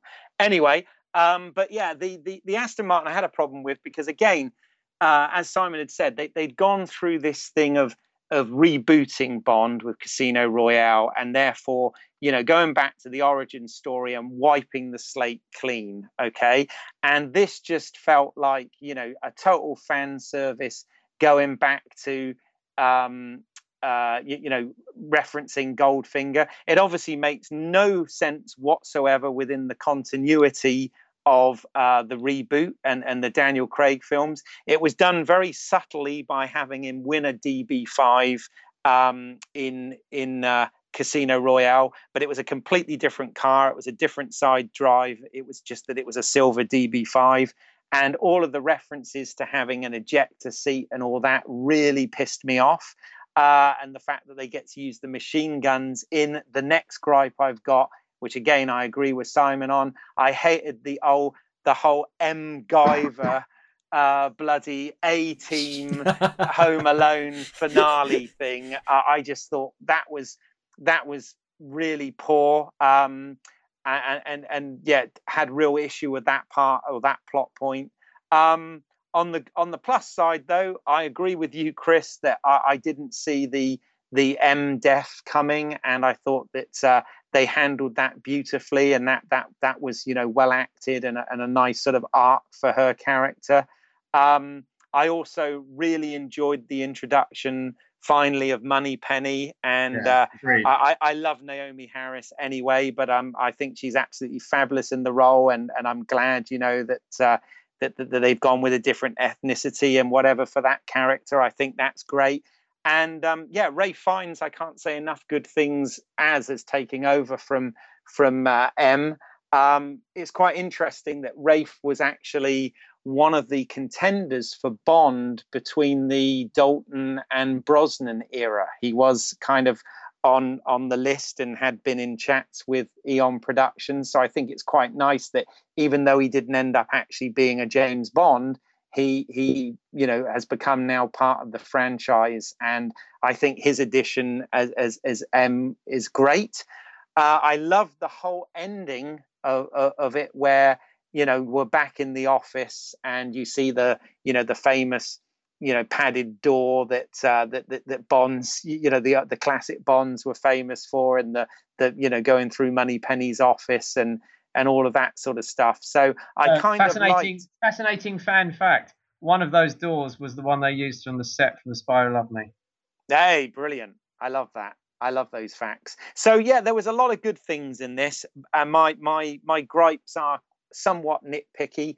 I mean, the thing about the Aston Martin and the reboot, uh, I kind of liken it a little bit to, and this is a whole nother podcast, so I'll say it briefly, but kind of what they did with uh, Star Trek Into Darkness after doing an absolutely fantastic reboot with 2009 Star Trek, where they could go off in any direction they wanted. And then when they came to uh, Into Darkness, they had to do the whole Wrath of Khan thing, and I had a sorry spoilers, guys, but I had a a big big issue with that also, and it just seems a shame when these franchises do a really good job of reinventing themselves that suddenly they'll do some winky fan service thing like that, and and I didn't like that. Um, but but but overall, it's not a bad movie. I will I will say that, and uh, you, you know. Well, as we're going into Spectre, I will say that the reveal of Blofeld, um, when he says, "Well, you know, I don't go by this other name. I'm known as Blofeld," and to the to the character, it's kind of like, "Yeah, so what?" But to the audience, is like, "Ooh, Blofeld. and I think that was, I think that's a problem with cinema at the moment is that um, they do things in films that have meaning for the audience, but for the character that's they're doing it too, there's like, uh, what? So, like in Star Trek Into Darkness, when it's revealed who um, Cumberbatch is Khan, he goes, "I am Khan." So the character is like, "Yeah, I, am Kirk. Hi, nice to meet you." Doesn't mean anything, but to the audience, "Oh my God, it's Khan!" So you know, it, it, it it's this weird thing where you know, uh, for an audience member, it means a lot. But to the characters in the film, it's like, well, okay, good for you. You're calm. But you see, I think that's an interesting point. I think that's a good way to segue into Spectre because you, I, uh, Keith, I think you were saying about you know fan service element in terms of the DB5. If you remember, and I'm sure you wouldn't want to, but if you remember Die Another Day, which was the twelve, yeah. the 40th it was yeah. it was either the 40th or the 20th film. I can't remember. There was a point to it. It was um, the 40th anniversary. It was it was, was, it was it. the 40th anniversary film, and they had and a horrible load of references because they that. did. Yeah. And exactly that. Uh, some of which actually were quite subtle. Um, an awful lot of them, as with the rest of the film, actually weren't. And and for me, as I say, we might as well get into it. But that was one of the things that ruined Spectre, and I think it's very strange. And I think, you know, I'll introduce it by saying that for me, what I found was very curious when you look at it is that out of the four films, you start incredibly strongly, we're all agreed. You then have a massive failure, because it was. Um, you then pick yourself up again broadly with um, with Skyfall. And then amazingly, and even more amazingly, seeing it's the same director, it falls over completely again in the last film. And and even more weirdly, when you start to analyze it, it has exactly the same structure in terms of flaws and, and good bits, I think. So, in the same way that for me, Quantum had a pretty strong opening and then it kind of faded after that, um, Spectre's the same. I think that amazing opening, um, which looked at the time to be a single shot, although it turns out it wasn't, but still very good. Um, with the Day of the Dead parade, absolutely brilliant, and the helicopter stunt as well. So you kind of get two pre-credit sequences in one, which is lovely. Um, quite like the theme tune. Um, spoiler, um, I quite liked it, and uh, not, but not interestingly, not a very good at all actually title sequence under it. I didn't think didn't really tell us much other than the heavily trailed bit about Spectre. But hey, that's what the film's called, so that's not really a surprise. Um, and then it kind of went downhill. And I and it and again, obviously it was the most recent one, but I remember my reactions very clearly. Um, the first thing, and I haven't seen it, I should say, I haven't seen it again since it, it was out, whatever it was last year. Um, not sure I necessarily want to, to be honest. I think you have this bizarre, aimless, and appropriate since we're talking about cars. You have this bizarre, aimless car chase, which is without doubt the worst car chase I've ever seen. Um, because it isn't a chase. A chase has a beginning and an end, and the point is the person doing the chasing is pursuing the pursuee for a reason. Well, apart from using the ejector seat, which they don't even show you, probably because they're embarrassed, um, it just it's just them pootling around a deserted Rome with no sense of urgency. A lot of weird, in jokey stuff about um, what was it, 0010 or 009's car and all these gadgets and then this pathetic ending. And I just thought, are you taking a Mickey or is this serious? And unfortunately, the rest of the film went on like that. Um, I can't even remember most of it, which is probably a good thing. I think we, you talked earlier, both of you, about um, Bond as a character as portrayed by Craig and how he develops and then potentially sort of slips back a bit. Having introduced um, Ralph Fiennes so well, he then becomes this sort of strange, slightly camp figure in this film, which didn't really make a lot of sense. You have uh, Léa Seydoux coming in trying hard, but in a woefully underwritten part. Um, and then for me, what really, really ruined it, if I was, if I was out of loyalty, was hanging on up to this point. I think the two things that really screwed it for me was um, the man I can't even remember his name. Sadly, he plays the villain. Um, well-known actor that Christoph Waltz. Thank you very much. Um, I feel after what ten years of getting away from Middle European Nehru jacketed villains, we have oh a Middle European Nehru jacketed villain. Uh, and he doesn't have an underground lair, but he does have a hollowed out volcano. Really? Is that what we're down to now? Uh, to me, you can I don't know. You can term it fan fan pleasing, or you know affectionate nod, or homage, or whatever one of those justifying phrases you want to use. To me, it just sucked. It was really, really poor, and I think I'm by no means an advocate for the sort of feminist branch of filmmaking. I don't really have a view one way or the other, but even I found it desperate that Léa Seydoux gets tied up and, you know, caught in a lift shaft at the end. Again, really? Is that what we've come down to in 2015?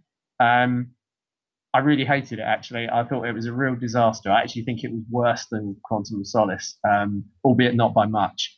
Um, and it just felt like shoving, and there were, you know, nods to the past, like the rooftop restaurant in the um, in the Alps, which is an obvious nod to the to um, Majesty's Secret Service. But I don't want all that. I don't want nods. You, have given up on that years ago. You don't need to go back there again. Um, and if it wasn't if it wasn't a hoped for end to the Bond to the Craig era, I really think it had to be an end to it because if that was the best they could do, it wasn't going to go anywhere. Well, I thought it was an end to the Craig, but not for those reasons. I thought it tied it up quite nicely because you did. I have to say, I disagree with you a, hell of a lot. That's all right. Um, but the the characters, the characters in this film, um, all the actors are, seem to be at ease with the with their characters. They seem to know them quite well, including Daniel Craig. Um, you have a character now who's far more seasoned, who uh, you know, he instead of going around running after people and, and shooting them, you know, he has a lot more control and you know, I thought um, the the fan service in it, even though there was a bit, was wasn't as bad as Skyfall. It wasn't as oh, it was worse. It was way worse as Skyfall. No, it no, it was not. No, not not in any way. I mean, it wasn't sort of a, a joke made really? out of it. Oh, Blofeld. Oh, oh, oh. no. So, so bit... I, I've watched. I watched it again last night. Now, I mean, I can I agree with you about the the car chase through Rome it it wasn't that exciting. But the the the fight in the train, I I really loved the fight in the train. I I thought uh, Bautista Bautista was a, a very good uh, sort of Bond, not villain, but kind of like uh, secondary.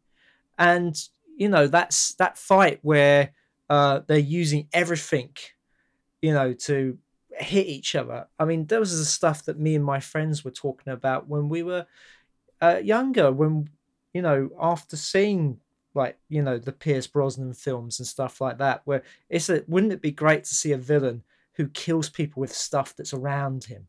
It's not some sort of you know like with Jaws, he bites them with his metal teeth, you know, or with Oddjob where he uses a bowler hat to to to, to behead people and stuff like that.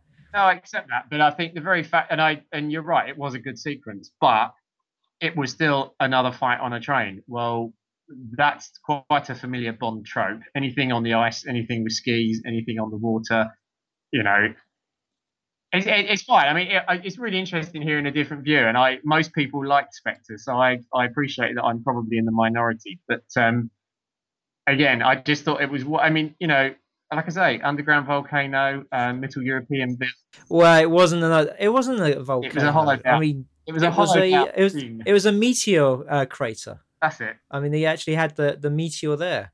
I mean, it, I I kind of like its themes about the whole you know uh, surveillance society we live in. I mean, which was something that was kind of they're following on from Skyfall because uh, with the, villain in that he was a, a character who, who was able to sort of hack into stuff and use the internet to his benefits. I mean, the way that he, um, the island they find him on, it, it was evacuated because through using his knowledge of the internet and stuff, he was able to um, hack in and make it look like there was a meltdown in the plant there, making everybody rush out. You know, that kind of sort of cyber terrorism, which is kind of like, you know, was a topic that they did in Blackhat, which they didn't do that successfully. And but in a Bond film, kind of works. That whole it, it seems to be uh, that sort of touch of fantasy where you think, God, you know, nobody could ever do that really. Who knows? But it is that whole sort of idea of you know you're being, all of us are being surveillance all the time. We're on video cameras wherever we go. And how do people use that information? I mean we're living in a in an era where um, you know websites get hacked and your information is then sold on to people and then you know people are making money off you. And so this film kind of taps into that. The whole idea of you know of of surveillance of you know is another form of control. You know they they manipulate uh, countries to sign on to this you know um, this act by doing acts of terrorism, you know, because uh, they have this vote, don't they, where South Africa is the only one who votes for no. Mm-hmm. And so the next thing you know, there's a, a, terrorist atrocity that happens there. A bomb goes off, and so then they they're, they're giving a reason why they should vote yes. And we see this stuff in the news. I mean, I'm not saying that there's a spectre out there and they're trying to get all our information, but we are living in an age where you know, you're we're all on the internet. We're all in the we're all on the internet. We give our details away to all these kind of websites. I mean, even if we log on to Wi-Fi now in shops, we give them our information, and you do not know what those companies are doing with our information. Most of those companies are selling the information on to advertisers. One of the main reasons why we get spam is because somebody has sold our email address to somebody.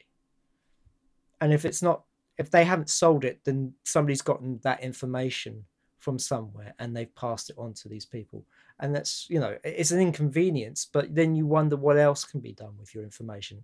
I don't think it's like the net where somebody could be, you know, taken out of existence like Sandra Bullock, but it does make you think.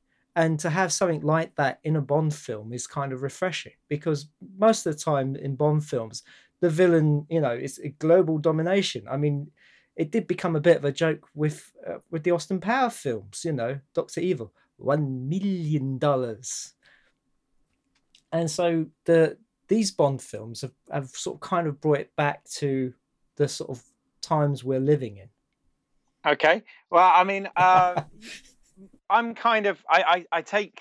I'm glad you both sort of went first, really, because I take uh, both of your points and I agree with some and disagree with others. Um, I have to say, for me, just looking at it overall, and I can, as you well know, I can certainly nitpick stuff.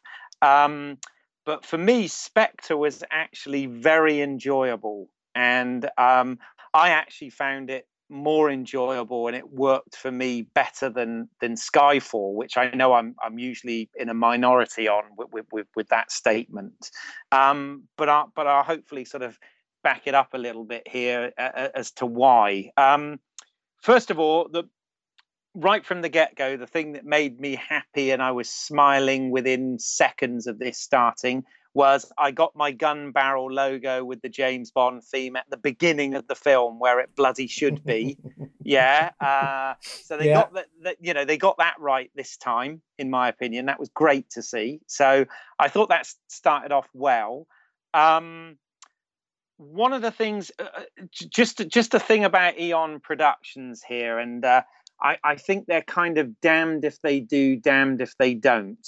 Um, what I mean by that is, regardless of how great um, Casino Royale was, and and the three of us have certainly waxed lyrical about this film.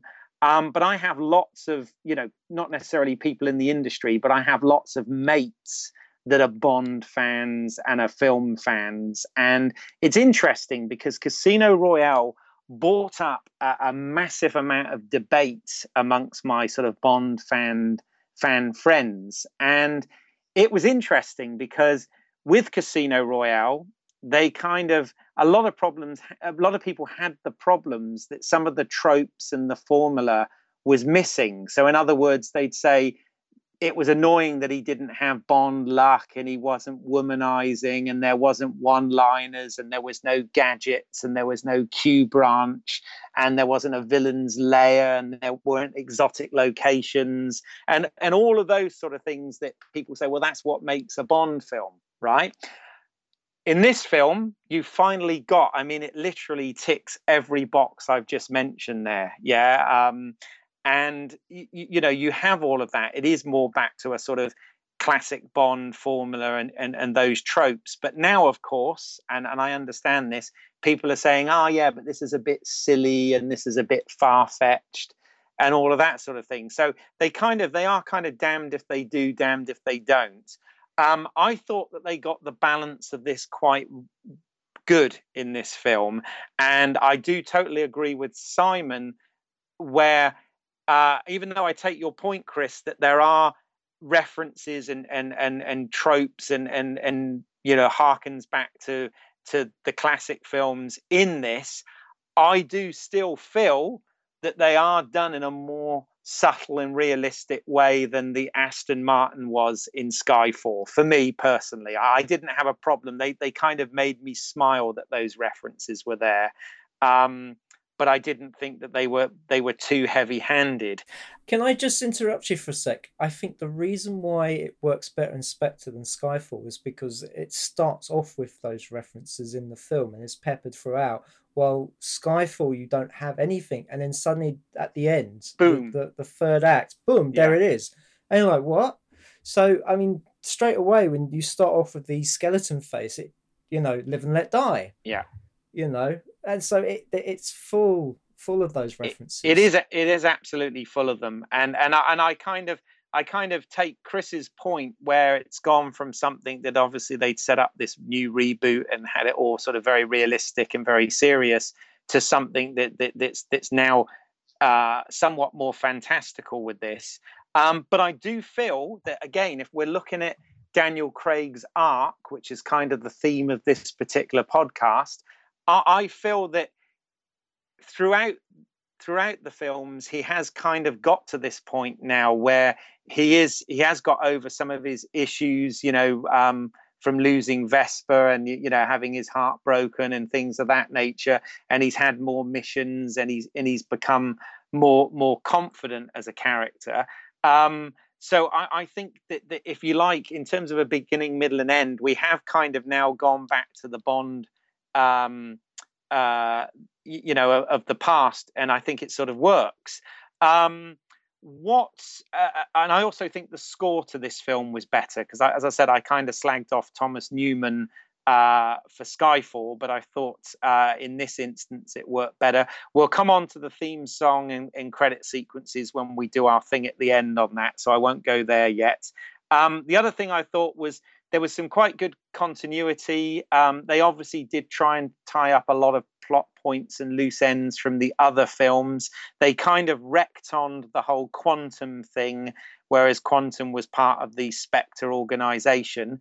Now, um, I won't go into it on this podcast because we don't have time, but I did actually do a lecture um, on Spectre uh, at the City Lit, which was. Um, about the whole sort of history of Spectre and and why they weren't able to uh, to use the name and and and, and a lot of the uh, backstory until this this point. Um, but rather than go into that in this podcast, what I might do at some point is uh, there is an audio recording of it, although it's not particularly great.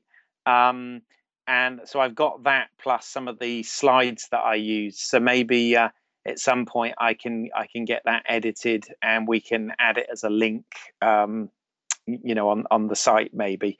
But or if if you've got the audio, let's why not have as a, a bonus episode for for the podcast. Now, I mean, the audio isn't great quality though because uh, uh, it was recorded in a lecture theatre. But um, I don't know, it might work. Maybe that's something we'll look into. But uh, but mo- moving on um, in, in, into uh, Spectre. As I said, I, I think overall, it was very enjoyable and it worked uh, for a lot of those reasons. I mean, it was a bit silly in places. I, like you, Simon, I thought the train fight was absolutely super- superb and obviously referenced both uh, from Russia with Love and, um, you know, Spy Who Loved Me uh, all in one. Um, if I had to have a nitpick about that, though, it just made me laugh that after all of that fight, they didn't stop the train. you know, they kept going and getting dropped off, which obviously is uh, totally unrealistic, but but uh, but all part of it. The other thing, um, again, this is being a bit nitpicky, but if I had to, some, and I've heard some people complain about this, the whole sort of okay, not actual brother, but the whole sort of Blofeld and um, uh, Bond you know sort of growing up together which was uh, sort of referenced briefly in skyfall and picked up on in this uh, you know people have made sort of allusions to dr evil and said that that's a little bit silly um, but you know I, i'm kind of don't have a massive problem with it. It's okay you know? Well i think why people think it's silly is because it uh, it plays into the whole fact that this one character was behind the scenes throughout all four films. Yeah. And I think it's whether or not you buy that or not, or not. That you know that the he was so um, pissed off with Bonds. I mean, the whole thing of him being a cookie. Mm-hmm. Um, that um, that he would go to such extremes to make Bond's life hell. Yeah.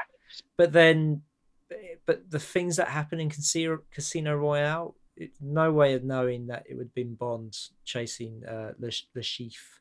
You know. Yeah, oh, I know it's, so it's a massive it's, buy. Yeah, it is a massive buy. Yeah. Um, but you know, on the most part, I enjoy it, and you, you know, th- th- there's there's lots to say about these these films. I know we've already said a lot, but there's there's there's still a lot more, and probably things I've missed here, and listeners will be screaming, "Oh, why didn't you mention that?" But um, but o- overall, that's where it's at, and you know, I, I was quite satisfied with this film, um, and and you know, I I've enjoyed all of the Daniel Craig films, uh, but this one for me was probably the second one in enjoyment after um, uh, Casino Royale, which it doesn't quite top, in my opinion. Yeah, Casino Royale is a is a hard act to follow. Indeed, it is.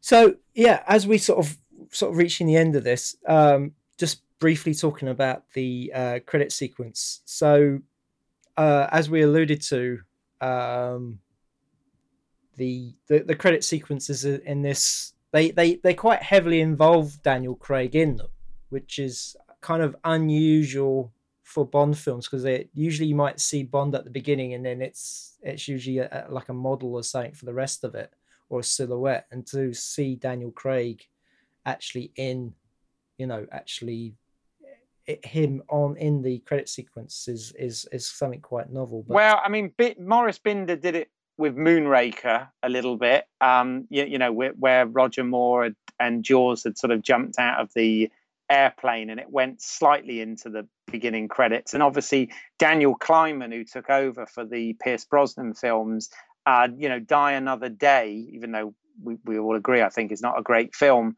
but some of the um, the uh, credit sequence to that actually ties into the, the, the film as well. So it has been done before that, um, but uh, yeah, may, may, maybe even more so with with this one.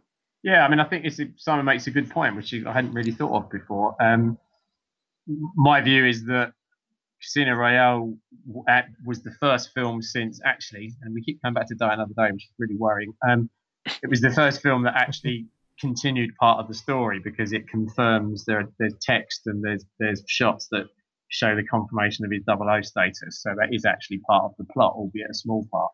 Um, and then that was picked up again with um, Skyfall, of course. Um, I say, with the with the exception of of Spectre, which I thought was somewhat forgettable because I clearly have forgotten it.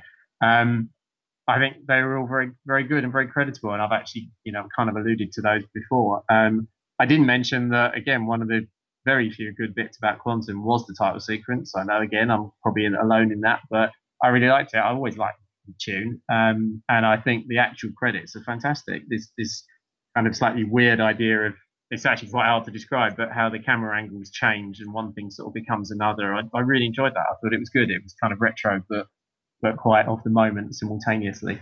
Yeah, I mean the the theme tunes themselves, I think, in the grand scheme of Bond films, are, are not great. Um, the the first one for Casino Royale is is probably the best out of the Daniel Craig ones, but they they. I mean, I would listen to a lot of the other theme tunes from the other Bond films, uh, but these ones not really. And I think the the one for Spectre is the worst. I actually, I actually, when when that film first time I watched it, I actually turned off the sound when that theme tune came on. I thought it was terrible and it was whiny. Well, I I I wouldn't disagree with you actually with pretty much everything you've said. Although, funnily enough, I heard I'd never heard of Sam Smith because I'm not into modern music particularly. Um, but I heard the tune in a pub in Liverpool um, weeks before the film came out, and I thought, hmm, I quite like that. I wonder what it is. And I asked someone, and they said, "Oh, it's the new Bond film." I thought, "Oh, right, okay." Um, so I didn't think it was too bad, but yeah, I, I, as I say, I'm pretty much with you in terms of the ratings of it. I have to, I have to say, I found uh, when I when I first heard um, when I first heard Adele's Skyfall, uh, I liked that straight away. When I first heard Sam Smith's uh, writings on the wall for Spectre, um, I didn't like it initially, but I found it a real grower, and um, I think it definitely worked really well in the film. Um, you, you, know, with with with the theme in there. So uh, yeah, I like that one, and of course, um, I liked Chris Cornell's uh, song for uh, Casino Royale. Um, excellent, and the way they did the the pre credits uh, or the actual credit sequence for that was was really good. Uh, the only one I had, they used a different company for um, uh, Quantum of Solace. It wasn't it wasn't the usual Daniel Kleinman um, credits, so they did try something different with that. Um, but I, I, wasn't a big fan of the Jack White Alicia Keys song. I, I, know they did something different with it being more of a duet thing. Um, but I think uh, probably next next to Madonna's one, it's probably the worst one for me. oh, Actually, yeah, it, it, uh, the Madonna one has to be the worst one ever. oh. It's definitely up there or, or down there, depending on your point of view. I have to say the the other one that springs to mind that I've I've never is one track I've never liked was the uh, theme tune to the Man with the Golden Gun. Oh yeah, Lulu's one. Yeah, that's oh, kind of awful. with these kind of innuendo-y lyrics. Yes, um, I didn't mind that. It's just it was just an awful tune. Yeah, it's probably not a coincidence that some of the best American films happened in the late '60s and early '70s, and at the same time they were pretty much rock bottom for a lot of the British films, and particularly the Bond films. Um, I, I don't think that's a coincidence.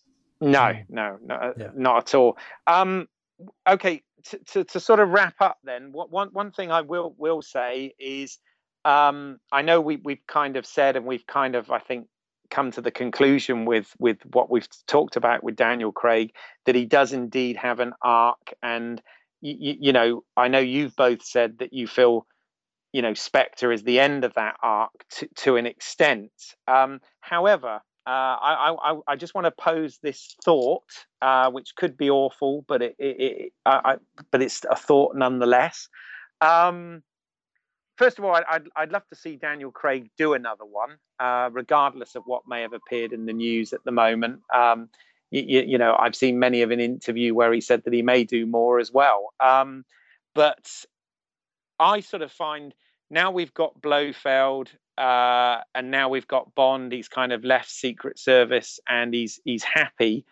Uh, it, it almost loans itself now to a in the vein of end of On Her Majesty's Secret Service and beginning of Diamonds Are Forever. It could almost loan itself to uh, you know a Blofeld revenge film, you, you know where um, uh, Madeleine Swann, you know, does end up getting killed or something at the hand of Blofeld, and this is what brings Bond back into the Secret Service and, and get revenge. I mean, I know we've covered this before in, in films, but uh, I just put that out there as a thought. Is it necessarily the end, or or could he carry on and do more? Um, I would like to think it was the end because that storyline is I, it, it, as soon as you were saying it, I was just like, oh, really? I mean, give the guy a break. yeah, I mean he's happy now, which is nice. Yeah, yeah. I think I think the problem is less with less with Craig and and almost completely on the side of the production. The I I, I take the valiant defences that are mounted in favour of Spectre, but for me it was a disaster, and it it showed that for whatever reason, either the franchise is tired or it needs one of its periodic re- renewals, and it may be that the sheer effort of producing four films in that new vein that we talked about that Casino Royale ushered in um, has a kind of natural end to it in the same way that most pop groups don't last more than about seven years, um, with a few honourable exceptions. Um, maybe there's a there's a similar issue around that kind of on, ongoing franchise. And, and you know, at the moment, all those other franchisable films seem to get redone every two or three years. I frankly I tuned out years ago, but there must be something in that. I think. Um, so I think I think it's less to do with Craig in terms of him as an actor and as portrayal of the character, and everything to do with what the franchise can do with that actor and with that character, and it's whether the two feel themselves matched still. And as I say, my my view pretty firmly all this year for various reasons has been they're not. All right. Final thing then. Uh, who do you think should replace him? I was hoping you wouldn't ask that. Um, I don't have a view because you'd need to sit down with Spotlight and crank through all of the male actors aged between about 30 and 40. Um, I don't think it should be Idris Elba. Uh, he's just not the right kind of actor for that role. Um, I don't think it should be Tom Hiddleston either for the same reason. Um, make of that what you will. But I don't know. I doubt anyone guessed when they replaced the the uh, character in every one of its six or seven different iterations. A bit like Doctor Who, actually. I don't think anyone really guessed any of those. So I don't. Ah, really... there's there's the answer. Bond is a Time Lord. That's why. that make it all makes sense. That that's what it is. There you go. Fan would it, theory would number would his TARDIS have, have an ejector seat though? That's the question. Probably. Yeah. Probably. Um, yeah, I mean Idris Elba, I think, is out of the running because he's now filming the Dark Tower series, and uh, if you read the books, you know it's a very, very long series. So, God knows how many films are going to be made of that. And um, yeah, um, I don't know. It'd be nice to see an unknown do it. Maybe, maybe a Keith Eyles. Yeah, I'll, I'll do it. I'm available. If if Eon Productions are listening, uh, you know, uh, Debbie Williams or whatever. Hey, I'll come in and read give it to me, baby. No. Uh, hey, no, I, I, mean, I think um, for me, I think actually Michael Fassbender would be great. And the reason I say that is I don't know whether you've seen X Men First Class, but at the beginning oh, of that, that's set in 1964, I believe, 62 or 64, but it's right around the sort of, uh, you know, Doctor No stroke uh, Goldfinger era. And um, if you see him in that, in, in the sort of 60s skinny three piece suit. Uh, he really does, I think, look the part. And I also believe he has the acting chops to pull it off as well. So I actually think Michael Fassbender would make a great Bond. Yeah, I'd agree with that. But who knows? He's not the only contender for sure. But uh, hmm. but you know, if they're really desperate and really scraping the bottom of the barrel, I have lost a lot of weight in the last six months. So uh, you, you know, I'm I'm absolutely up for it 100%. It would be a dream come true, literally. There you go. oh, brilliant. Um, well, uh, I think uh, that brings us the end to our uh, Bond special. Um, just leaves me to thank uh, Chris Rogers for joining us. Thank you, Chris. You're very welcome. Thanks for bearing with us, Chris. I know it's been a, a tough, uh, a tough fight, a tough journey, but thank you and uh, loved your opinions on all this stuff. all right. These missions always go on longer than you expect. They do.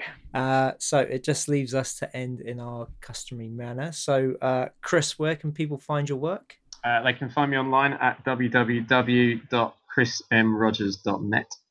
And Keith, where can we find your work? Yeah, go to YouTube and put in British Eyles, E Y L E S, as in my last name. And there are films that I've made on there. And if you want to see any other stuff that I've been up to, if you go on IMDb and put in my name, Keith Eyles, uh, you'll find credits there.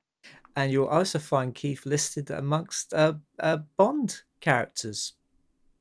He's actually in a list of Bond characters because he appears in the film with 007 in his character's name. God. Clo- cl- close but no cigar, or or, or no Rolex, or or whatever. Omega, yeah. no, no, no martini. Yeah.